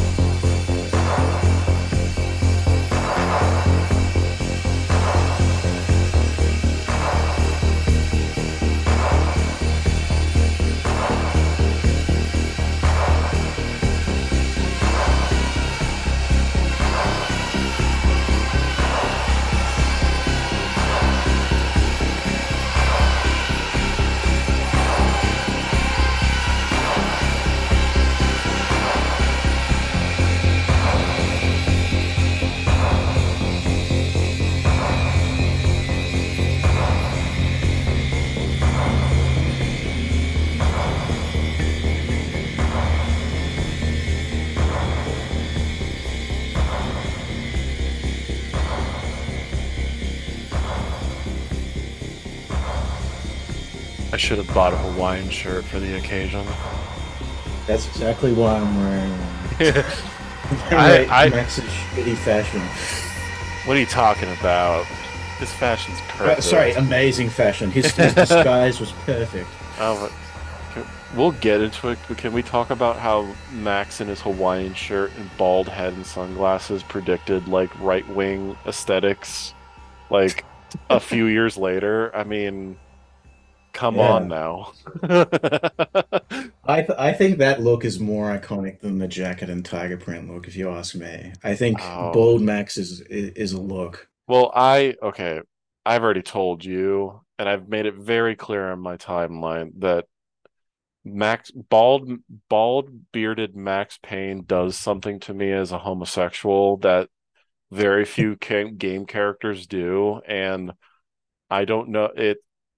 Maybe it's just like that design is like, oh no, they're they're re- they're they're reading my ass live on live on the podcast, but uh, something about seeing slightly chubby, overweight Max Payne, who's like full of wrinkles and uh is completely dejected of everything. I'm like, oh, he's perfect. I can fix him. He's like the the ultimate like yeah I can fix him slash her character of Uh, anything Yeah, the poor man, the poor man has gone through hell and he's just like Mhm. bumbling and stumbling as a drunken drunken pill addict. And Like, You know- literally killing himself. It's just like, oh, poor you, sweet summer child. If only there was someone like me to save you. You wouldn't. You Mm. That's wouldn't why you have. get so happy at the end of the game too, because it's like, thank God, I'm glad you're doing okay. where he truly embodies like being a boomer and like living out becomes his the Florida man in Brazil. yeah he, be- he he embodies Margaritaville with his like hat and Yeah. like his beach shirt and it's like oh that's that is a perfect way to end him off. I'm Um, glad he's like not perfect either, because he's like, um, he still drinks and smokes at the end of the game. And it's like, you oh, know Oh well, what? Technically he's it's drinking. it's five o'clock somewhere. Well, he's technically he's drinking a soda. He's drinking a Oh, really? I thought soda. it was a beer. No, it's a so it's I believe it's actually the soda that's in the advertisements like in the game world. Oh, okay, So that's fine then. wait, look at Max M- Max is he'll he'll he'll get rid of the pills and the drinking, but he'll he'll supplement it by just smoking cigarettes. Good. Everybody That- needs advice, and I'm glad Yeah. he has one. The the healthy addiction. Mm, Uh obviously. but yeah, Ma Max Payne 3, uh, it was the much long awaited sequel to Max Payne 2. It came out on May 15th, 2012. Uh, it was, this was after when Remedy, you know, the creators of Max Payne 1 and 2 had sold off the franchise to Rockstar. And so now this was under, this was Rockstar's baby albeit Remedy did have some creative oversight on this one. They didn't like leave it to- totally to them. Uh, this was uh, written by Rockstar mainstay Dan Houser, who, if you know Rockstar, you know his style of writing, and it's very evident throughout this game.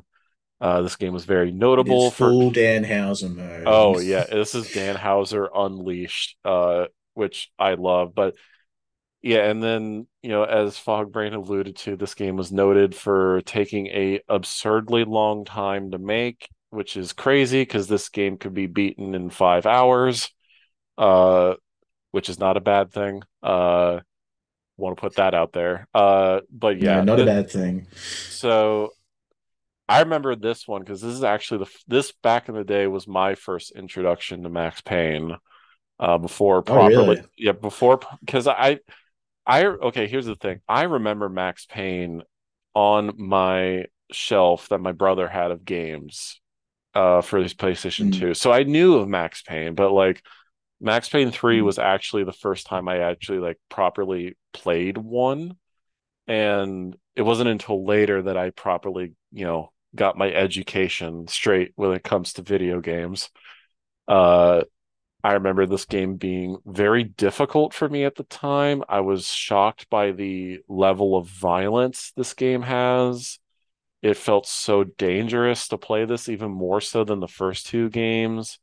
It at times is like very scary to play too, but it's also thrilling and action packed. Like, uh, I I thoroughly love this game. So, what do you think of Max Payne Fog, Fogbrain? Um, I probably played Max Payne 3 more than any other Max Payne game. And I was like a big fan of 2 because like 2 was my first Max Payne game and I went back and played 1 after playing 2. And if I take away the modding time of Max Payne 2, I've easily played Max Payne 3 and beaten it more than any other Max Payne game. And um yeah, just the the like it doesn't hold anything back. This game is fucking brutal. It's like really upfront about like how just miserable and cynical that it is, and it probably is for some people a bit too cynical and Mhm. depressing and and a little bit too edgy and too many like swear words coming out of Max's mouth. But you know what? Like to me that all adds to the charm of this game because it's it's a different vibe, it's a different tone, but it still is rooted in that Max Payne style of storytelling and the same attitude. It just takes it up to a newer level that is like it puts Rock, Rockstar's stamp on it, but at the same time is like an ode to everything Remedy built up prior to that. So Mhm. like as a capping game and as a game that like is just a pure action third person shooter game, this game is tight as fuck. It plays Mhm. awesome. And Mhm. just aiming every like I, I mean it's not the best game to play on consoles, I would say. Oh, It's no, it's not. game. It is Yeah, not. not at I, all because I can I can speak as someone who played the PlayStation 3 version before this episode. Uh, yeah. aiming aiming with precision, a, aiming with the Rockstar precision dot, um, is a challenge. Albeit, you know, as as a pro gamer uh, myself, I learned how to, you know, relearn my the wires in my brain how to play this game. But yeah, no, it, it is hard on con. This game is much harder on console than on PC. Mm. And the game is already hard to begin with, I think, in terms of, especially compared to the other two games. Like this Mhm. game, especially on harder difficulties, can get like brutal, where you will die over and over again of just a single stray bullet hitting you in the goddamn head, and that's Mhm. it. And then you just be like, oh man. But when when all cylinders are firing and you're like popping heads and just getting things off clean in one shot, that this game feels like no other. Like Oh, when you're going through a, a level and you like you're just hitting everything all at once. And it, like, there's playthroughs of this game that you can find on youtube where people are playing it on like old school difficulty like Mhm. super hard and they're just hitting everything in one shot in the head Oh and yeah, just like mastering it. And that's like it speaks to how like really really good this game is mechanically even with like how physics dependent this game is like but Mhm. if you look back, right, and you think about like how physics heavy GTA 4 is, especially with the shooting in that game, it can get like like soft lock is your friend in that game and you need it. And, yeah. and you can use it in Max Payne 3 if you want, but it's gonna kind of screw you over a little bit. So uh play this Yes. game on PC. It's it's always a PC game. Max Payne is the PC shooter game, I would say, for a single player linear first uh third person shooter. Yeah, It's it's the game to play. yeah. It it is. I will say it is not unplayable on console. Like it. There are moments I won't deny where, like, uh, at least on PS3, I can't speak to the 360 version. And mind you, if you got anyone listening has a series console, a Series S or X, it actually is a great way to play it because it is a backwards compatible game on that system. So, hey, you know, may, I think you probably get some performance boosts out of that game on the newer system. So, I'm just saying it up front. If you have an Xbox, you know, it's worthwhile, very worthwhile to get this. But for me, as a PlayStation loyalist, and uh, because the PS3 is a a an enigma wrapped in a mystery of a of a nightmare console to make games for, it is not backwards compatible. So you have to endure some pretty severe frame rate dr- frame rate drops.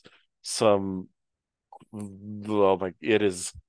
It took me back. I was like, wow, I can't believe I'd forgotten how janky some seventh gen games got with their visuals. It's it's an experience that you have to just Mm. endure. Uh, unless again, unless you have a PC or a series console, uh, it is those issues are negligible at best. But yeah, th- this game Yeah, is. uh, You go, sorry. At the time, that that was like pretty like the, this game was pushing things visually at the time Mm-hmm. massively, and it like it holds up. I think today still. oh, it's Like it still looks really, really good on PC, and it's it's gorgeous. It's crisp. The technology involved that they were doing, like I remember, I remember just playing this game for the first time. I played it for the first time on PS3, and um, yeah, like the the physics, but also just like the small stuff, like how Max's clothing like shifts and moves when he's Mhm. moving.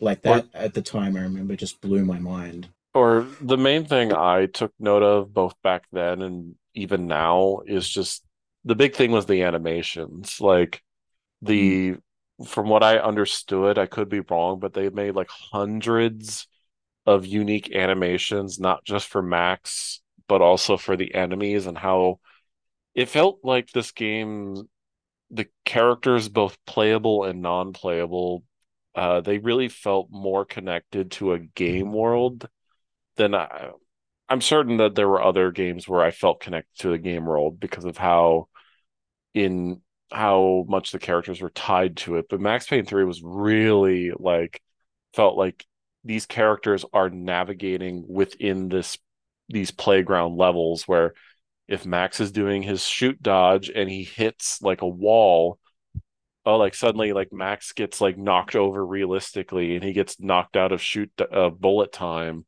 Like that's such a small little thing that goes the, the extra mile to adding immersion.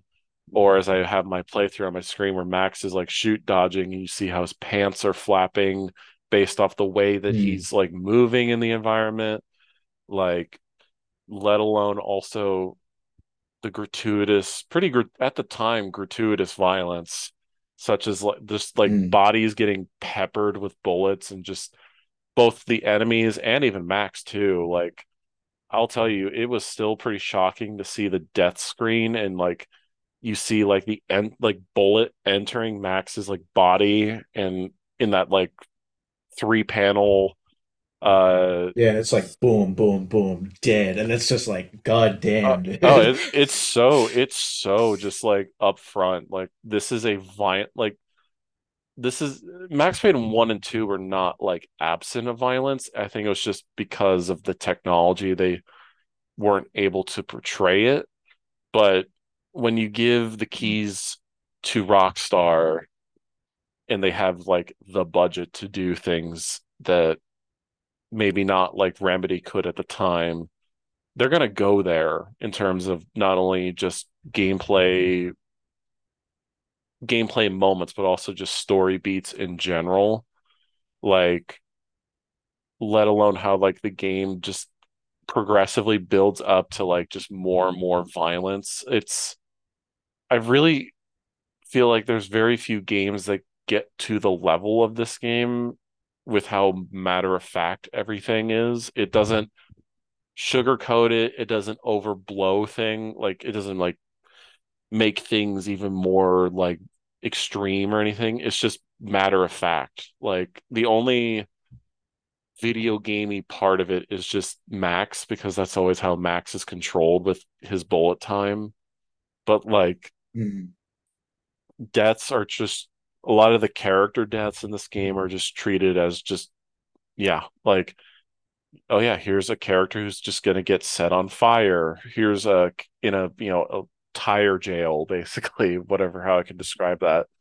Here's a character who's yeah, going to th- get th- you guys the the setup of um of like the villains in this game and stuff is very like kind of slapdash and and like to to an extent it's probably a detriment on the story that how like you know, uh, and like in the stadium level, for example, that's a really good like example where like these two sort of boss looking characters are getting introduced, where otherwise, if they probably didn't have that cut cutaway at the end of that mission, all you mm-hmm. would have known about them is just like the photographs that were shown at, at one point in the story. So and so as soon as they introduce, they kind of get killed off. But in a way, that doesn't really bother me because like it it adds to and, and I, I, like, I'm like the first person who would say like you know realism in games is not the end all be all, and I really couldn't give two shits less about how real a game looks and feels. Yeah. Mm-hmm. But the way this game handles realism in terms of like how the physics play out and the animations play out, which can be frustrating sometimes if you're like moving out of cover and you need to kind of like wait until the animation plays out and blends into the next one. Mm-hmm. But um, it rides the line in terms of like that arcadey, gamey feel of playing Max and running around shooting things, but at the same time um, has a lot of like realistic weight to everything. There's the realism of when you're shooting out of slow mo, where every like all the bullets and the the sound effects of the guns are very like you know realistic, just very like peppery and and sort of you know have this mm-hmm less punch to them, but yet when you're in slow mo, there's like way more punch to everything, and there's bass to everything mm-hmm. of all the sound effects, so it makes everything feel a lot more gamey when you're in that mode. So it's it's it's kind of playing with the idea of like, yes, we're going for something that is more realistic, and you're not, you know, juggling enemies with a bajillion bullets like you would in, in Max Payne 2, which is fun. Don't get me wrong, I love that, but at the same time diving, crashing into a wall, and laying on your belly, and then just like popping a dude in the head in slow mo when it's like your last bit of like bar on the oh, um, oh, mm-hmm. slow mo that you have. It's like man, it feels awesome. Oh yeah, this this game is so cathartic. Like Max Payne one and two, they feel good just because I think bullet time as a game mechanic is just fun. I'm like really upset Mm. that more games haven't done that. Like Max Payne's really the only major franchise that's like dipped its toes into that concept. Granted, it was the one that like popularized it, but like you really haven't seen anyone else else try to do that, and it kind of upsets me. But like Max Payne 3 is just a different spin on the formula Mm. from both story and gameplay wise. And I think both the OG style and 3 work.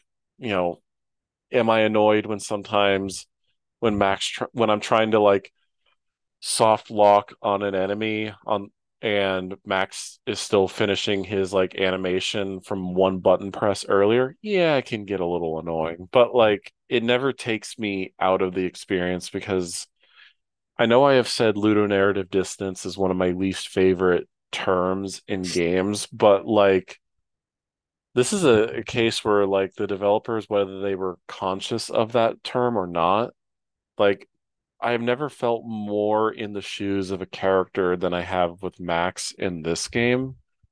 Like Mm. both both down to gameplay, but just like in terms of how things are being or how I'm reacting to things in the game world. Like one of the big things that this game does visually is all the glitches and all the After Effects processing to like really highlight Max's like addiction problem to pills and drinking. And you see all the like bits of dialogue just kind of pop up on screen. Mm. You, it really, I really felt more tied down and connected to Max than ever before, and in many ways more connected to a game character you know a Mm. lot a lot of the plot beats you know some people because I've seen the video essays on this game and you know people will pull like they were saying like you know the part of it feels slapdashed or whatever but in a way I kind of feel like that's how Max would be processing something while he's tripping off painkillers and drinking where nothing really seems like it doesn't follow a traditional story in the sense of how information is played out. It's like, oh yeah, this is what Max would think would be processing in his mind as he's just trying to like survive at the core of it all. And he's just kind of reflecting on how why am I here? How did I get here? You know, why mm-hmm. why am I still doing all this? And for me, like I've always been just like super tied to Max more than ever. And this really feel this is like and maybe it's just because this is like a linear game as well. Like I feel so tied to what Max is going through from story beat one to the very end. Like I I I really love just this whole journey that you go on with him. Yeah, it's it's a much better tight uh like the the pacing of this game is really tight and I think it flows from one set piece and level to the next really smoothly. And um the the distance between like the, the relationship a player has with Max and the story that's going on is much more tightly linked because scenes transition out of one scene to the next like when you you know you kill the last guy and then it does that like that cinematic shot that um that it can do on the last hit where it like tracks the bullet, bullet or like has the camera shot on the guy that like is you know falling over and you see like the physics play out and then it like goes to the next cutscene or the next thing and it all just like flows much more seamlessly whereas like i mean i like the the previous games and their the comic book noir aspect to it. It's it definitely lended a lot more like visual expression and style to the story but I, the glitchy digital style that was like part of this, which a lot of people I remember hated at the time when this came out. They were like, "Oh man, looks like shit. All this chrome aberration is like too much. Like it's hard to fo- focus on things." It's like, well, that's the point because the game is all about like struggling with addictions and going through, uh, you know, this this slump that you're at in life, and like nothing makes sense to the world around you, and it's all just this big like haze of like chopping from one thing to the next, and then also like I think it was um more about the style at the time anyway, because if they went back and did the comic book style again, which is to an extent still there, there's like panels between one thing and the next, like it's an episode of 24 or something, and it looks really good. Mhm. Um, I think at the time this was just like what people were kind of getting excited about because uh, like Kane and Lynch 2 was in 2010, two years prior to this, and I absolutely think it would have been an influence on that game, which by the way, that game needs a reevaluation because like Yes, you it know, does. as much as Angry Joe as much as Angry Joe points up and goes like four, four hours. hours. and it's like, yeah, the game is four hours, but you know what? It's a pretty fun four hours. And I think the stuff that that game does visually is like revolutionary. And oh, I absolutely think um, Max Payne 3 took a little bit of a leaf out of that playbook and it adapts it into its own way. And like, you, you can't like point towards Max Payne 3 and say like it doesn't have just as much style, if not, you know, in some cases more so than the previous games because Oh, mhm. it all executes itself pretty well. yeah, it's it's a diff different take on Max Payne as a franchise, and Max Payne had established itself through its strong, sort of unique visual language of this film noir, Hong Kong action mishmash, and you know, I think Rockstar. I believe Sam Houser or Dan Houser said it, or Sam or Dan, I can't remember which one said this. Uh, they were saying how, you know, they wait on their games based off like the changing tides and expectations of players. And as much as I personally love like the look and feel of the OG games, like, you know, they're some of my favorite, don't get me wrong. But there is some Mhm. truth to that of like, you have a game IP and it's been gone for eight years. The expectations and what would be considered new and refreshing isn't the same, you know, after time. You have to put some new blood into it to get it to be a captivating thing that people have to buy. And, you know, they went as, you know, with the chromatic aberration, text floating, all that stuff and scenes transitioning in a very like non-linear way uh sort of manner but also just the fact that this game doesn't take place in New Jersey anymore you know New York City New Jersey Hoboken whatever setting you know Max Payne takes place in and it's instead they go to Brazil for this and I think the switch to Brazil is a great change for the franchise. I mean, it Sao, Sao Paulo in this game very much feels like, honestly, it feels like Max Payne one and two setting. It's just in a different different interpretation. It feels like, Mm. you know, it's it feels like in the context of the Max Payne storyline, it's like no matter where Max goes, he seems to find himself in the dirt dingiest dirtiest parts of the world where the most depraved people reside. And for me, I still like the favelas in this game are still really impressive. Like Mm. you can really when they said that, you know, they 3D scan parts of the environment and literally scan people's faces in Brazil, you really do get a sense of that. Like this is such a realized location that again I think only not Rockstar could do because they have such an attention to detail into making a place feel believable and real.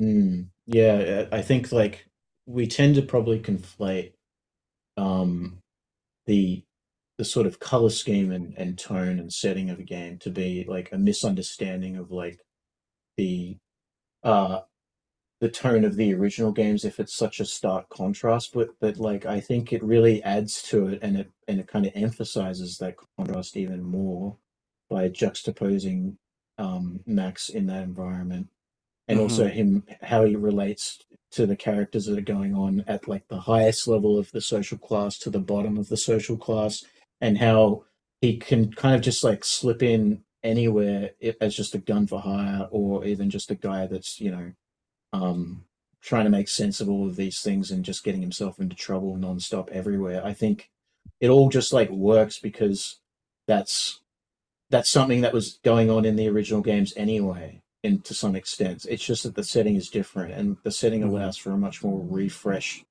telling of the same sort of, you know, it's got the same tropes in it where it's like, you know, I suspect someone is betraying me, and then they do, and then like there's people that you think are going to be betraying you, and then they don't, and then it's all it's all got the same, you know, um, film noir tropes into it.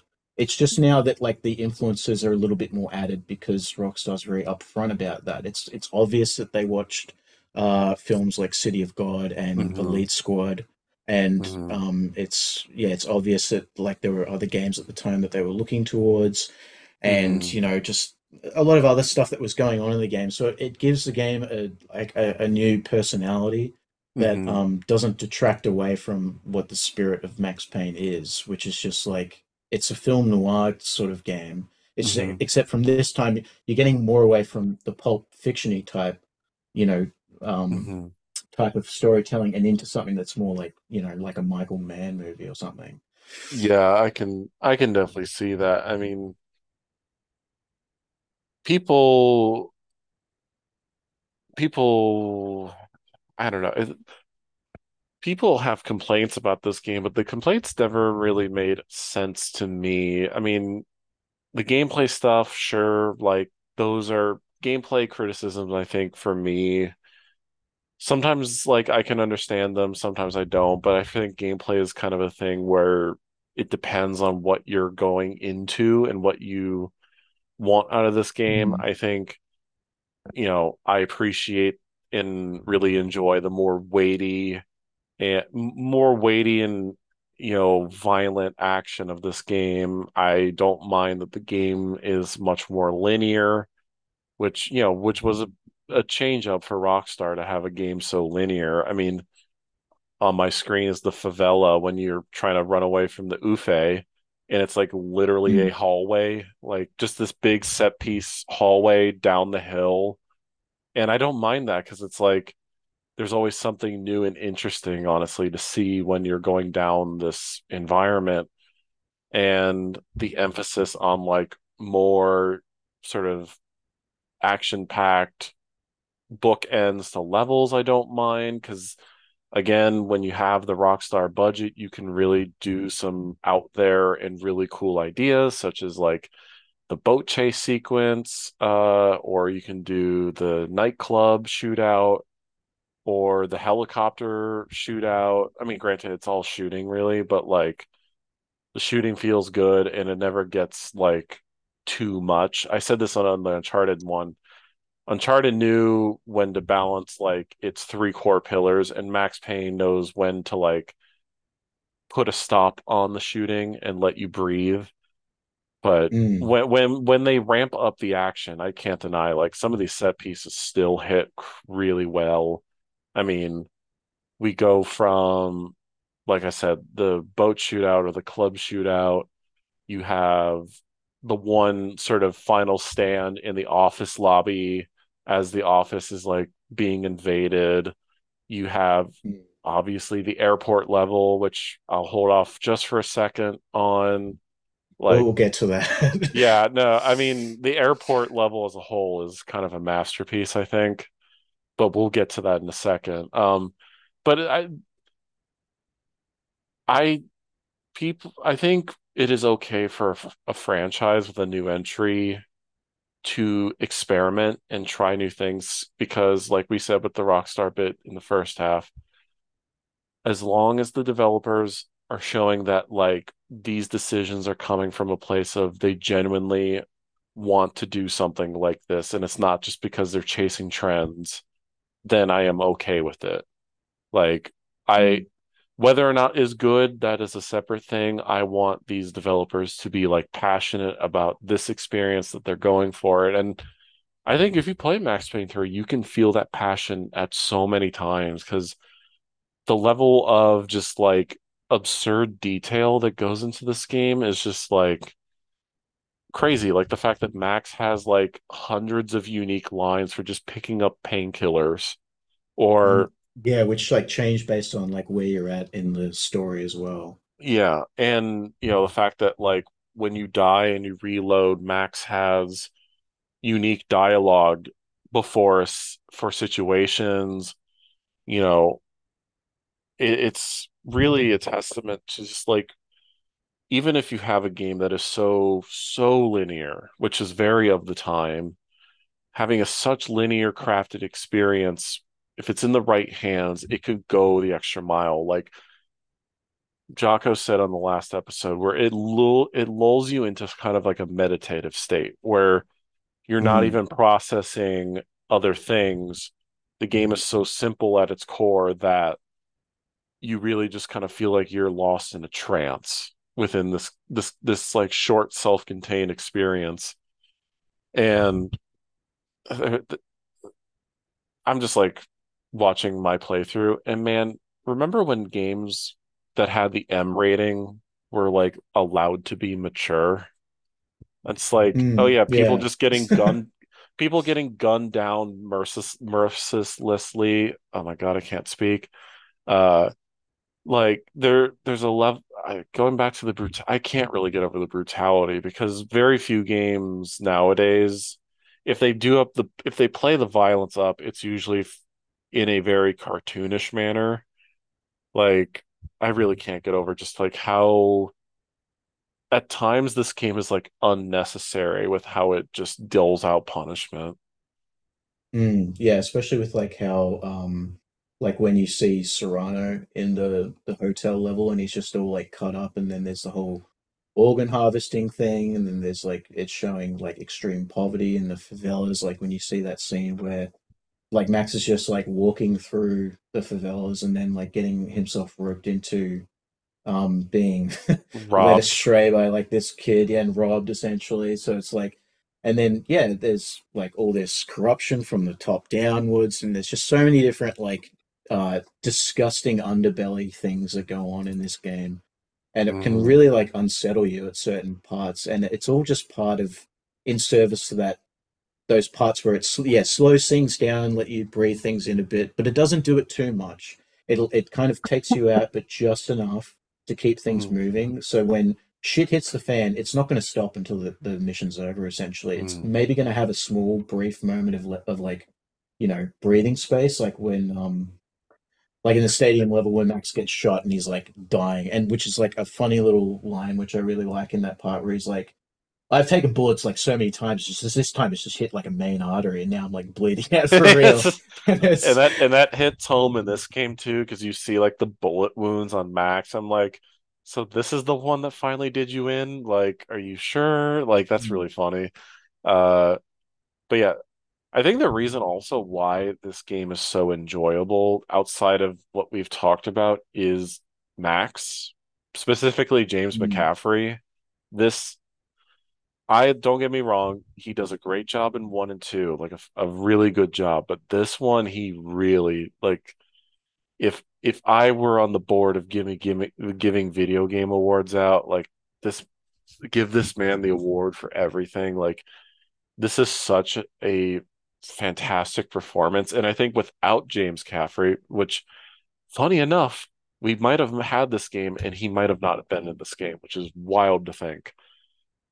They Without the almost what didn't cast him, which is crazy. yeah, and without this performance, I don't think the game might have hit as strong because James Oh, definitely not. Yeah, because like his his motion capture acting in terms of like the subtle movements that he does in certain cutscenes and the the way he narrates his dialogue with like this, you know, he's he's got a sort of tone of voice throughout the whole game that like carries through, but like when he puts emphasis on certain lines and when he's like and you see that in the cutscenes where he's got, got like that mocap as well, it allows him to be an actor because you get like the full capabilities of like his range and what he's able to do from like not just voice acting but also movement and Mhm. he really like he really nails it and like he he really becomes Max in this game, unlike any of the other previous games, and he fully realizes this character in in like so many different subtle ways, and like you're not going to notice it on the first time you play through this game. Like I, I probably didn't start to notice these things until probably like my sixth playthrough, of this Mhm. game because like you take a lot of this stuff for granted. Uh, it's the same thing as when the environment design and the art behind it is taken for granted because you just walk right past it. You're going from It- one sequence to the next. It's it's that meditative state that you get in where Mm, it's the the the little details really propel the experience forward or you know above and beyond what maybe in the hands of a less experienced developer they wouldn't have hit hard. I mean, James McCaffrey with a Dan Houser script creates magic. Like Dan Dan Houser, for anyone who doesn't know, he's basically been the main Rockstar writer for basically since GTA 3. So everything that you know when it comes to GTA's sort of dialogue is present here. Mm-hmm. It's very sarcastic, very sort of cynical, nihilistic at times. And when you combine, like, I know some people complained about it because they're just like, well, Max wouldn't Mm. talk about, you know, current day events because, like, in the older games, he didn't do that, or Max wasn't like cursing like crazy. But you and I have talked about this in messages before, but this feels so appropriate for Max at this time and place in the the change into the 2010s where like the internet is now more present. And if Max maybe doesn't use the internet per se, you know, because he's, you know, old guy who a very by the books traditional, you know, older man. He's probably not online browsing browsing the timeline, so to say. But he's still No, like he's and- like cultural osmosis is happening and he's picking it up no matter how removed from reality he might be. Yeah, I mean, he's bound to pick this stuff up regardless, just because, like, anybody, you could be like the most detached boomer mindset person out there who's like not in touch with current culture, but like at least something's going to come your way. You know, Mhm. it, it would be like complaining as if like a modern day Max wouldn't know what TikTok is. He absolutely would. He just like wouldn't understand the nuances of it because, like, all right, he's he's 36 in Max Payne 1, and in in Max Payne 3, he's 47. And Mhm. throughout that time, he's been un- unemployed, sitting in Hoboken. And there's that line when he's like, you know, um, he's, I've been sitting at that bar for three hours or five years, depending on the way you look at things. And um, it adds to that detachment that he has. But at the same time, like, it, he's still surrounding himself with a lot of the things that are going on uh, as, you know, culture and time evolves. Like, you know, I mean, it's a little bit dated with the Jersey boys, like the Jersey Shore guys Oh, coming yeah. in in the in, the in the bar and like giving him shit. And but like the contrast of that alone is like really fun to watch, honestly. And um, it it makes sense for him to like be a little bit more jaded and a little bit more like cynical and have a little bit more like peppering of his language in there because like the dude has been doing nothing for five years. And the Mhm. contrast of him in these situations, even when he goes to Brazil, right, and there's that level the flashback where he's on the boat and he's just Yep. like sitting at the bar and he feels like the loneliest man in that room Yeah. as everybody else is having coke and partying and he's just like i don't get this it's not my scene Yeah, I mean, yeah, that that that sequence, that bar scene in Hoboken where he's literally face he's sitting right next to Rockstar's version of Pauly D from Jersey Shore. It's literally Pauly D. I'm not joking. Hmm. Like it's Rockstar taking the piss out of pop culture as they do many times. But in a weird way, maybe not, we- or in a way, it actually works because Max is this like he might know everything in the book when it comes to like police duty and you know private security work or whatever. But it makes sense as like this old guy in a world that keeps progressing forward, and it's like, well, of course, like Jersey Shore wannabes are like part of us of of the new the next iteration of the Italian mobs he once faced before. Like it, it's this like natural evolution that happens within the Max Payne universe as Max kind of just sits in that bar for years and the world is already advancing past him and he's just like there to be like a very like a cultural sponge or just taking in whatever he hears on the TV as he's just you know a, sitting in his drunken pill induced like like dream because he's still Mhm. fighting the demons that plagued him in the first two games with his wife and his daughter dying and then Mona dying and pretty much pretty much everyone of major note in the franchise has like died whether because of his actions or you know being near him in general and I love how this game really finally gives that conclusion. And I know some people have complained that like two and three are very similar. And it's like we already had the Max forgiving himself arc, but this is a Max that feels very real because if anyone go- had gone through what Max has gone through, they would not have probably moved on. They would have still Hmm. dwelled in their depression and dreary, you know, hellhole. And especially in five years too, as well, and like the where he's at in his life and his age, it makes a Mhm. lot of sense for him to still carrying this stuff to some extent. Plus, I think it's a like as much as I love two, and I think the story for that is like great. The uh, the conclusion of that doesn't hit the same as this game does. The way this game concludes is like the the best bookend that you could possibly give to this Mhm. character of where he's finally come towards and like that resolution of things and, and and how he kind of gets over the stuff that has happened in the past and a lot of this stuff is like punctuated by the scenes in the flashback and then there's also uh the Mhm. stuff about the score that we'll talk about that really Yeah. punctuates those moments even more oh yeah. so it's like it really like they they gave that conclusion so much more weight in this game and look two's great i love the ending of it it's a great tragedy at the end and it's kind of got a glimmer of hope to it but um i don't know max is at his best when he's being a depressing character anyway. And so when you take it to when you take it to the full extent of him being like this really old he's fat as shit like the game even conveys this in the gameplay. He can't move as quick he never sprints he he's a little bit sluggish it kind of makes sense that you know He the he can't do his animations are a little bit slow. he can't do the spin reload from two anymore.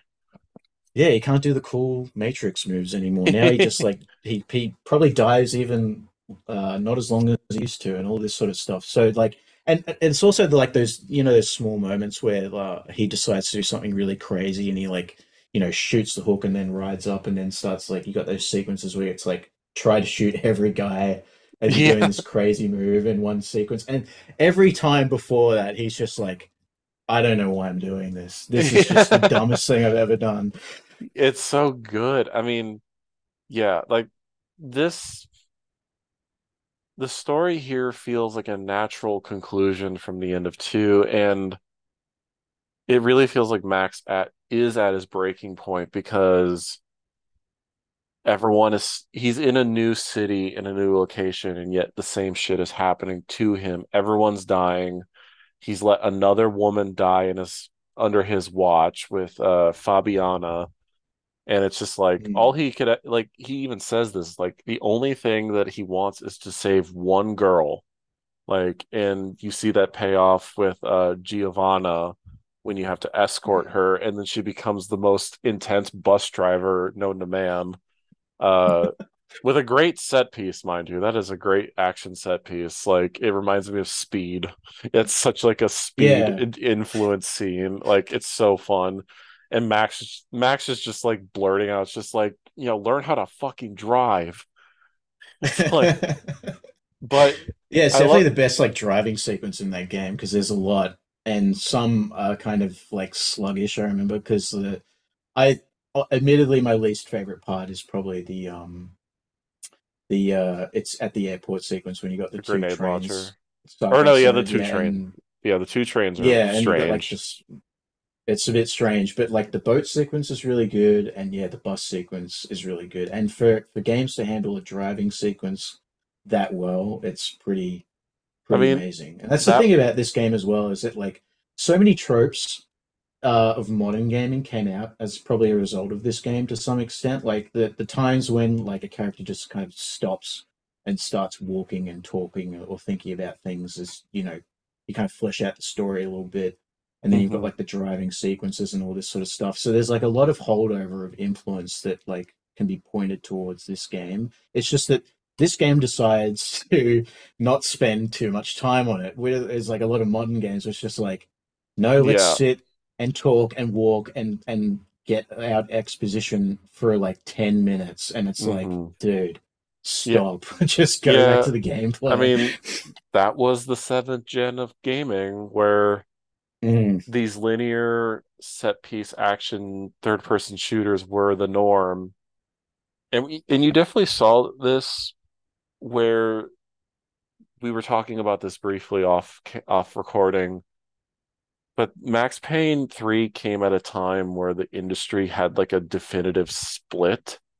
Like mm, where on one coin you have really well done games like Max Payne 3 that don't they don't succumb to these they don't they don't succumb to the worst things like the forced walking sequences or like dumbing down mechanics for the sake of like wider broad appeal for this sort of niche franchise or whatever. Like we were you mentioned off air like Hitman Absolution that sort of game where at the tail end of the seventh gen we saw like a pro like a there was a fork in the road and gaming unfortunately took the wrong side for a few years and we paid the price honestly until way like too many years. Yeah and we paid for it until like 2019 like when games kind of snapped out of it.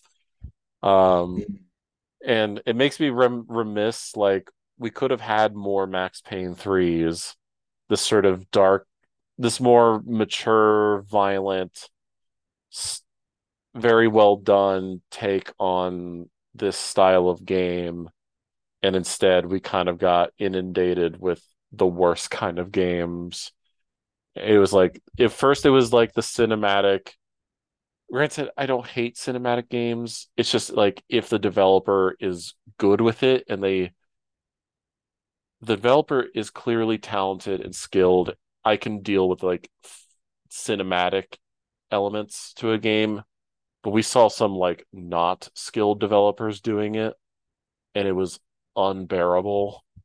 Like yeah it just got too up its own house and As was kind of Assassin's Creed. like yeah like the 2012 when this game came out is when Assassin's Creed 3 dropped and I absolutely hate Assassin's Creed 3 I'm like unabashed about how much I hate that game because it set up everything afterwards of what that franchise ended up becoming and I don't like any of it. And um it's the same thing as well like Resident Evil 6 was the same year as well and that was like Oh my suffering from God, you're similar right. sort of problems. You're And- oh so there was like yeah this big split in the road was really happening. I mean there was good games that were coming out here but like man it's such a 50-50 split especially at the big budget end of things where yeah it just started to lean more and more towards this cinematic quality which is fine. Like max payne 3 is a, is a cinematic game. There's no question that, that what you're doing is playing out a movie. It's just that the game doesn't rob you of that control too much and it doesn't let you kind of like sit there and wave its finger to you saying look how cinematic i am. It's just like no you're you're in control of this movie and you're directing the whole shit Yeah, how it- it, plays out it's just that like there is cutscenes strewn about that which is fine like Yeah. more than fine it's just a matter of the execution which i think Hmm. that was the big issue back then is that like naughty dog as i said last week they were definitely like the pioneers of this style of game and naughty dog i would say you know they they landed their marks when it came to this and you know i know that some people don't like some of their games and i'm okay with that at this point like granted i think they they naughty dog was talented with what they could do with this sort of template and i think max payne 3 definitely falls in the path of like an uncharted where Hmm. it was about like here's our game here's our like traditional gameplay segment here's our crazy off the walls action set piece moment and then here's our breathing time. It's like the Uncharted, the three pillars of Uncharted, whereas shooting, ex, you know, platforming, and sort of the uh, puzzle bits. I think you know Uncharted handled those bits well enough, and I think Max Payne also does it very well, where it doesn't do too much of one thing, so that you're like you're missing out on like some like the the intended experience. Max Payne, I think its core foundations, like its its simplistic gameplay foundation allows it to be a great time and Rockstar definitely knows when to let you have a great time with the game. I mean Mm. I mean I've played the game a few times and it's like I'm still loving, you know, when I can when the game sets me up where Max, you know, when you're in the police station level and Max jumps on the cart and he's sliding and popping off bullet time headshots across another building. Mm. It's like Rockstar knows when to deliver those moments. They know when to deliver those tense shootouts in claustrophobic environments. They knew they they understood the essence of Max Payne and they didn't change it to suit the changing times.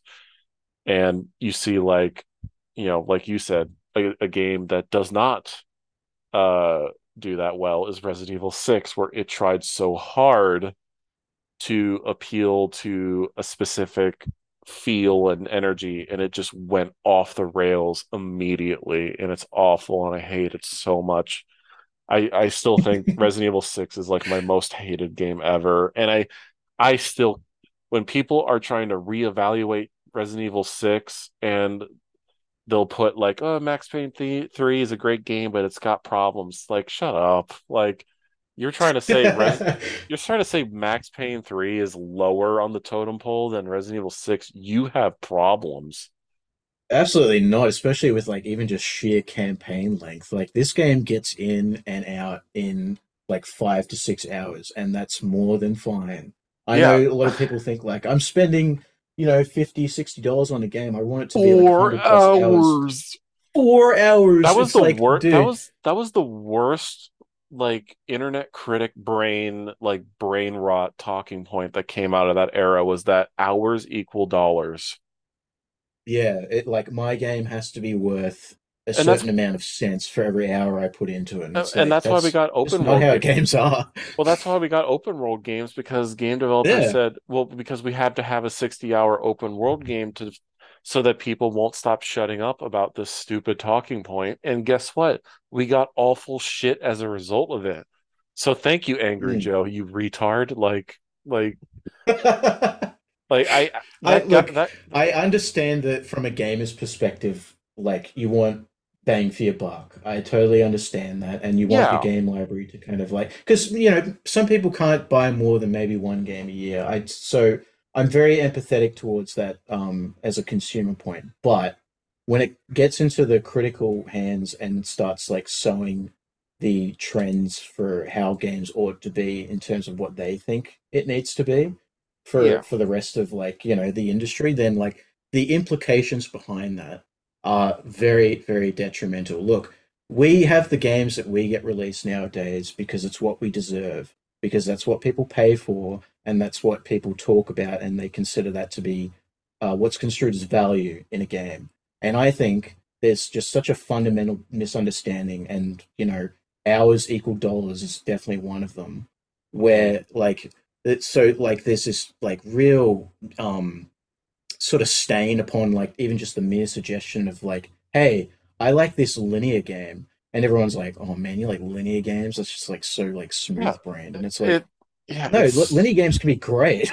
yeah, but some I, I'm sure you feel this. It's like as I get older and I have responsibilities with a job and a podcast, you know, I can't devote my time and effort to every new 50 hour open world RPG because people have people were told that you know every hour of gameplay is equal to the dollar I spent. And it's like some of the best games ever you know, granted, I know game prices have changed over time, but like I can look at like I don't know, Resident Evil 2 on PS1, and I believe like at the time that was like $50 game. You can beat Resident Evil 2 in like five hours, both campaigns, if you know what you're doing, probably even less. And Mm. that game is not any less valuable because it's five hours long and it's a linear game with like puzzle solving. You know, it's value for a game should come from what you get out of the experience, not from what is like in what is not like a selling point on the box. Like, and hmm. now it's reached a point where it's like certain games literally will never end. They they're the infinity game where they have to be they have to keep updating and changing because you know yeah and, and I understand games are an expensive medium. They're $60 sometimes now 70. Like you want to feel like that I was right in putting this money on this product. But to say to your like to think that like man, it, it's forcing the industry to homogenize in a way that I do not support.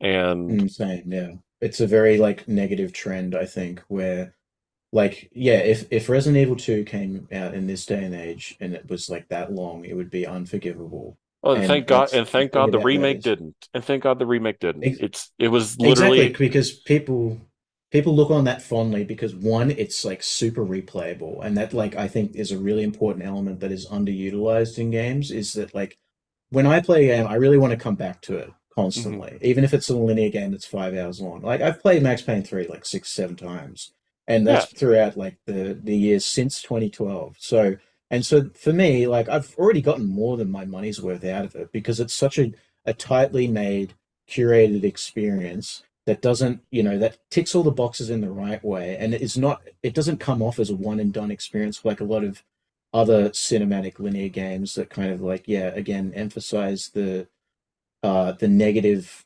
reputation linear game design has. yes. Um, so yeah, it, it's just I don't know. It's it's a real problem because uh, I think we kind of misunderstand what what we consider to be value in games and what we consider to be um, the the true mark of appreciation for a game. Yeah. Where like yeah, n now it's all about like okay, we need to justify our budgets, which are like really overblown, and our dev times, which are like five to six years, by making a game that is never ending and has so much content and that sort of stuff. And it's like, look, as I know more I would know that like if you put in so much time on on developing a game and you've got all this content, it's taking you all this time, and then people play it and never pick it up again, it's the worst feeling in the world, probably. So Yeah. like you we need to kind of get away from that.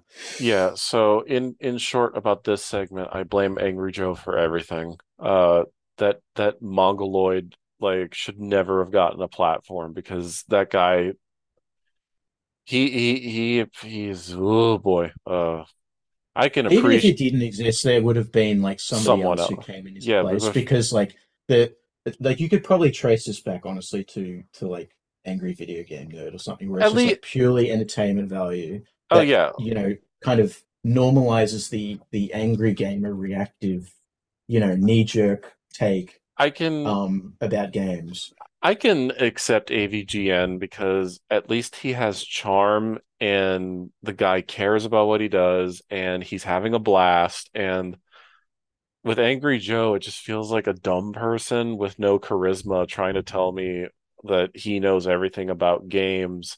And like it's the it's the joke of like 60% of the time I'm 100% right. And it's like, well, that's not good odds. It's not good odds, dumbass. It's like you can be right about Street Fighter 5 being a bad game at launch. It was. But like Mm. but saying that every linear game, every linear shooter game had to be like 20 hours at bare minimum is like makes me want to put a knife in my like at my throat. It's like they're they're very uh, there's only a very select few of games that are like of this style that should be like any longer than 12 hours. Like 12 hours is the sweet spot. Like Mm. I, you know, you can beat that in a week and you feel great and moving on. So enough of that rant on angry Joeisms. Um, what I, what I, I think it just it, it would evolve anyway into like because you see it in so many other permutations where like you know video essayists on YouTube are a thing, and also like accounts on Twitter are a thing, and then you Mhm, have like the forum culture and all this sort of stuff, and then board culture. So like it's no matter where you want to like point the blame tree at, like it's it's all been like festering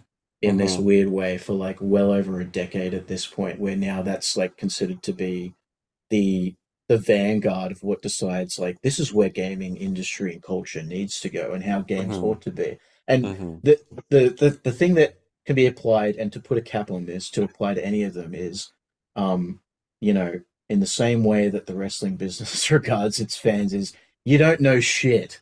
And you really don't know what's going on. And like the the the amount of decision making and logic and and and you know pragmatism that has to be involved in developing a game is so far beyond an initial knee-jerk reaction that's like well it's only six hours. It's six hours for a reason yeah. believe me. And it, it just and max payne 3 justifies its length very Yes. well. If it was any longer than that we would not be talking about it in the same reverence because we would be like well this level's weak and this hmm level's weak and then there's kind of like a dead part here and stuff like that. Where there is like talking about it as it is now, there's so hmm many levels that you can point towards being like, this is memorable, this is really memorable, I really like hmm this, really like this, and it all wraps up in a nice little package at the hmm end that ends when it needs to. So, in conclusion, uh, the developers should have gained the insight of of one Harada and say, "Don't ask me for shit." Um, Yeah. that's that's the solution to everything. Let let creators make, shit. yeah. Um, I wanted I what what I love though about Max's journey in this game is the when the game finally like gives Max the one thing that in many ways he's like praying to, which is to save one girl in Giovanna.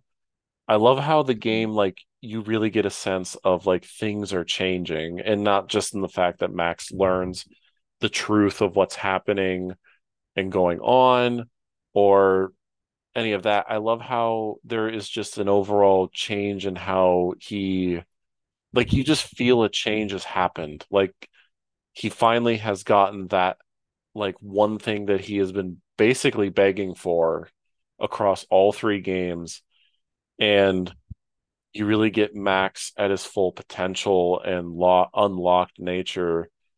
And even when the game goes on, it's like flashback sequence in Panama. Like I think the game really hits its stride in the last like 30%. Like Hmm. basically from the Giovanna escort on, the game really just hits every mark from the Panama flashback to the organ harvesting hotel, then to the police station, and then to the airport. I mean, those are some four those are four strong ass levels to end your game on. They're really like tightly designed too. They're nice, short. They're not too long levels, you know. So I think hmm more of the longer levels are kind of towards the beginning of the game, which is okay because it's doing a lot of groundwork to kind of establish setting and characters and all this sort of stuff. And so when things start to change in and it that, that that's the other thing I can appreciate is that like Max's character arc isn't something that is like a radical shift.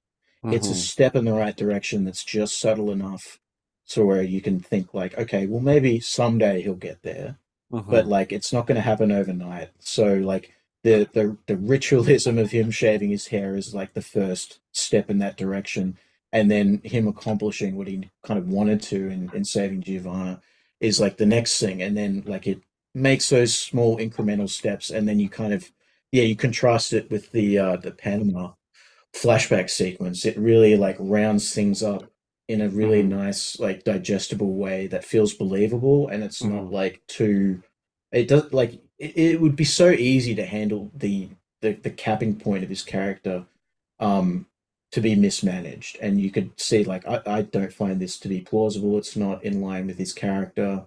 Hmm and I just don't feel like it's it's too radical of a shift You know, they're hmm I like I said, like the the best permutations of Max are is always that inkling of tragedy that's associated with him. So for him to like turn around and be this happy-go-lucky, I'm I'm a redeemed, recovering alcoholic, and now my outlook on life is all roses, is would be hmm ridiculous. Yeah, there he might have finally gotten on the right track, but he's still working towards it.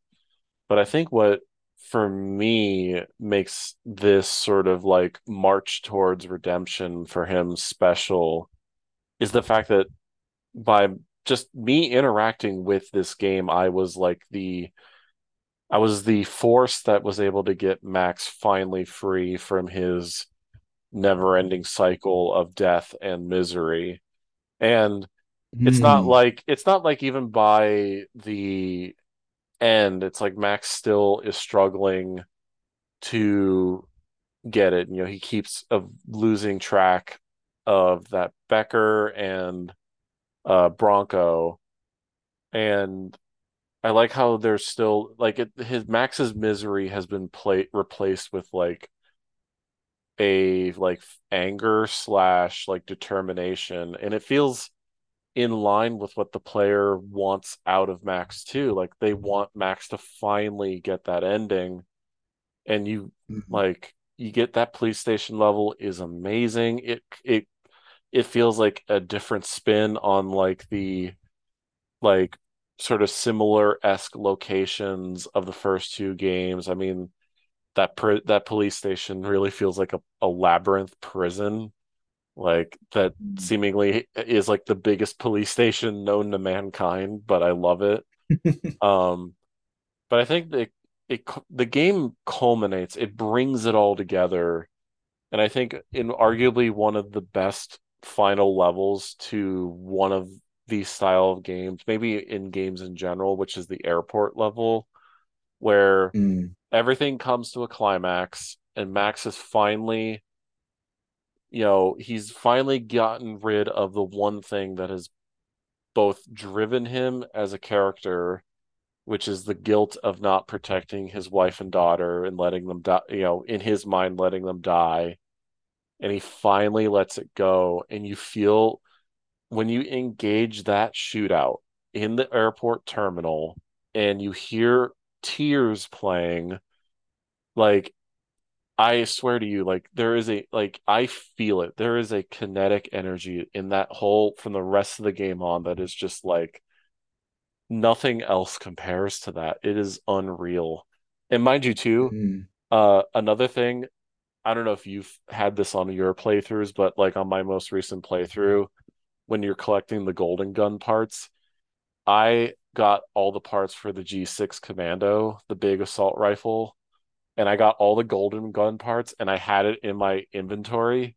So like pulling out my golden gun as Tears is blasting and mowing down these UFE was so Yeah. it's like oh that was like top 10 moment for me. Yeah, it's such an amazing moment in that game, and I think like you, it a lot of it is due to the kind of build up. I guess we'll talk about the score real quick. So the score by HEALTH is like it's it's great. It's like a really like for for them to go out and be like, okay, we're going to fully invest on this project and put everything into it. But not only that, but also like understanding thematically what this game is going for and also the history behind it that hmm that kind of backs all of this up, leading to that moment that is like really the biggest culmination of all of the score was building up and towards that. Because the um the sequence in New Jersey when you're at the graveyard sequence doing that Oh, shootout it's is like, amazing. the the the track during that segment is amazing because like they decided to put like this really like a lot of ambience behind it this rolling synth is going on and then they sample the uh the crying sound of max's daughter from the first game which is just like Oh man yeah. what a touch to that is That yeah, that that is a detail that is so you wouldn't even know that. And apparently I heard that they actually they couldn't find the file exactly, so they recreated it as close as they could to that original baby mm, crying sound. And when the thing is about this game too, and it was like I believe one of the first games to do this, which was the stems uh I don't know what it's like. It's basically they break up the game's the song into different stems or different parts. Mhm. And so based on your actions in the game, they bring in different elements of the song. So like you have that rolling synth, but like later on you just start hearing this like ominous crying sound that just permeates just how like this is Max at just such like a bitter, deep, low part of his life and it's so haunting. Like it, it still gives me Mm. chills that like and again, this is like Rockstar at their peak where they they bring on this band who at the time they had only put out two albums, I believe. And so to bring on Yeah. this noise rock band to create a video game score was such a bold st a bold thing, but also such a great thing at the same time. I mean, there's so many different songs on the soundtrack that are just so like I I have been listening to this soundtrack practically nonstop for the past two weeks now, and I don't think it's gonna leave my playlist anytime soon. Like it is, there's so many just great songs that are both in the, you know, they're ambient and they let you really get that really somber mood. There's also there's those great action sequence songs that they have that really sell the the pacing. Uh, and another thing I like is that they they let certain moments not even have the HEALTH do the songs. They even let like in the bar level they actually have like club music, you know, fit Mm. appropriately to that. So it's not even just HEALTH's work, like the soundtrack outside of it too, like the that beautiful string version of Max Payne's theme uh opens the game is so beautiful. Yeah, they use it very sparingly too. It's like at the beginning of the game, and then when the airport sequence starts at the very start of that level, they bring it back, and it's just Yeah. like yeah. And with they when they choose to use the the dynamic stems um in the level for when like the new sort of layer of the music comes in, it comes in at like very specific points, like the graveyard sequence, and then also the airport sequence when like the the vocals come in when you're like Oh, halfway through, and it like just it just builds and builds and builds, and you're just like, fuck. You, it's just such an empowering moment because it's just done like so perfectly. And like so few games can really like say that they have that sort of moment Mhm. in in any part of their game where you're just like you, you you remove all criticism like the the meditative state is completely out you're hooked in you're seeing every single detail happening at once because you're in like the ultimate flow state of like euphoria playing Yeah. this game and you're just like at the end of it all you're just like man this was fucking sick fuck yes Yeah. I mean, listen, obviously Tears is a great song on its own. Like it's fantastic, don't get me wrong, but when you experience it for the first time in the airport level gunning down people and it what I love is that the first time you hear it it's a pitched down version. So it Mm. still actually fi fits within Max's like state of like there's still a seriousness present and he's still fighting for something. And the big thing that sells Tears is the lyrics, which are connected to Max Max's character, where they are the lyrics are sung from his dead wife and daughter, where they're basically the lyrics, and as a result, they are are telling Max to f- just let them go. You know, the memories you have of this event are not true. You know, you you've been putting this guilt on you, and it's just time to let us go, and we you know, we forgive you. And it's like, oh, like this is like top 10 gaming moments like ever like Mm. of all time. Like there's very few moments that just just hit in a way that that airport level with tears. I it to the point where it's like tears and Max Payne 3 are like inseparable from each other. And Mm. it's really a stunning moment and I I I think that's a reason why everyone gushes about that scene is because you know it's the it's the convergence of gameplay story you know flow state your connection with Max all the like different pieces have all come to finally together. And you know you get some very you know when you finally take down uh Becker and Branco, like it is it feels so earned. Like to have that like shootout in the hangar while Becker's throwing grenades at you and you're just like mowing down enemies left and right like it's no problem. You were just so driven.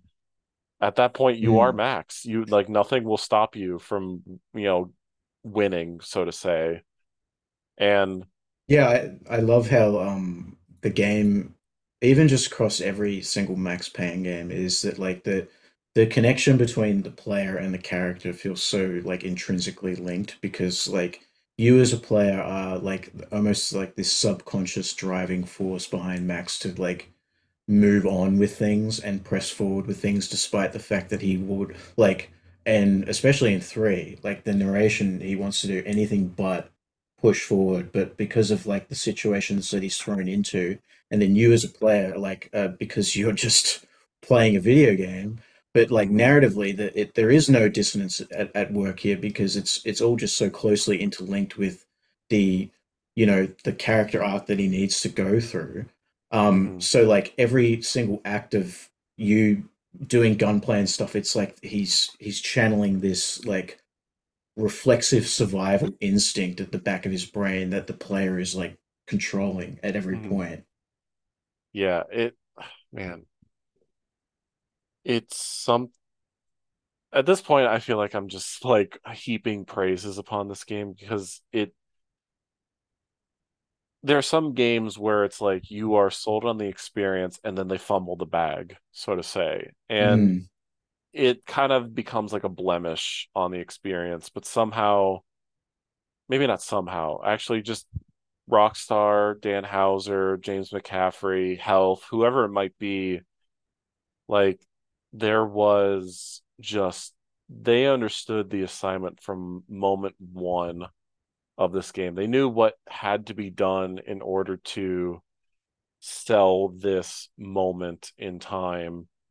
And it's like, I remember when I would finish the game the other day on my replay, I was just like, kind of, I honestly thought the game was even better than I had remembered it. Like, I don't, ah, man, it's crazy. Like, and to think that people, you know, kind of like harp on this game for like such minute details and they don't see what is mm. clearly staring right in front of them.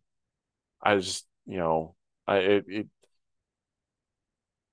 I, It's really I strange because like it's it's really easy for for like a lot of gaming criticism comes down to like nitpicking stuff and like really like getting bent out of shape over small details when um look and there's a time and place for that absolutely sometimes those things can really let down a game in in mhm, in major ways but like for this particular type of game or even just like any type of game um even doesn't even have to be similar but like you, if you just look at it as a whole, and especially like you don't have to know everything about the development history of things. So, like, I mean, just the fact that, you know, six years in the hole and this was in hell, and then like to have the direction that's so tightly, you know, executed as it is, is like in itself a miracle. But like, mhm. um, yeah, uh, just if you look at the game as a whole and what it's trying to to do, uh, just at every level, not just gameplay and, and all this sort of stuff or mechanics, it's it's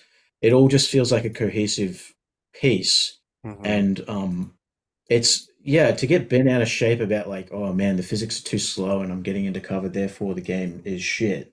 That is just such a like I don't know, that's just way too dismissive for me to like you got to have some level of forgiveness on Yeah. games, you know, like th- this game is not perfect. I'm not going to sit here and say like this game is like the the hmm the end all be all of third person shooters, but in terms of what it's time trying to accomplish and um at every single level creatively and um hmm logically and production wise, it's it's it's a masterpiece in that sense. You can't Yeah. say otherwise because it's just a miracle that it even came out this way. I mean, the hmm fact that like Max Payne was announced in 2009 and we didn't get it until way later after they announced it, and Oh yeah. then Um, there, there was that like initial, I remember reveal where there was that like concept of his, his face that was like kind of cut off and stuff. And I remember being like, oh, sweet, Max Payne 3 is coming out.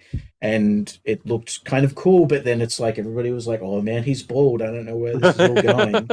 and it's like, just let let Rockstar or any any creator do what they need to do to kind of um, execute it in the way as best possible as they need to. And believe me, it comes off completely in this game. Like it is executed that well. Like despite how many bumps in the road there were to get there, mm-hmm. it's it's really like a. I think any game that comes out is a miracle. Honestly, yes. So any game truly. that comes out to this level and does it in such a way that like it even just has one mo- even people who don't like this game they'll point towards the airport sequence and go that was like fucking that was that was Kino moment that was that was a Kino quintessential gamer moment and it's like yeah uh yeah I mean I think it's such a beautiful game honestly I mean like you said, it's not perfect. I don't think any game will ever truly be perfect. Like that, I think that's mm. impossible because mm you can always find an issue, you can always find a problem. But for me, the sum of the parts create something that is, in many ways, I would argue like it's like a it's one of those games where it's like once in a generation type like game where everything came together, everything just came out swinging and it just delivered something really beautiful and the fact that like we as players were finally able to get Max that happy ending on the beach, living his margarita boomer life, having a soda and a cigarette, like in some unknown beach in Brazil. Like it felt so like granted, I'm speaking from after the fact, but like for a fan who had been there since 2001, you know, to see 11 years pay off, like uh, it's like masterclass. And in many ways i would probably maybe consider this the best game rockstar's ever made. Like if not it's right mm-hmm. up there. Like it's right it, up there it, yeah. Mm-hmm. so i mean i don't know about you but i think we fully exhausted this game. Like there there's not much to say than other than play this game already please. Just do yeah, yourself you a favor. game. like I say, you know, everyone give a shot to any game I talk about on the show, but like, please play Max Payne 3. Maybe play the first two games to get a better understanding of what's going on, because I think it will really hit together.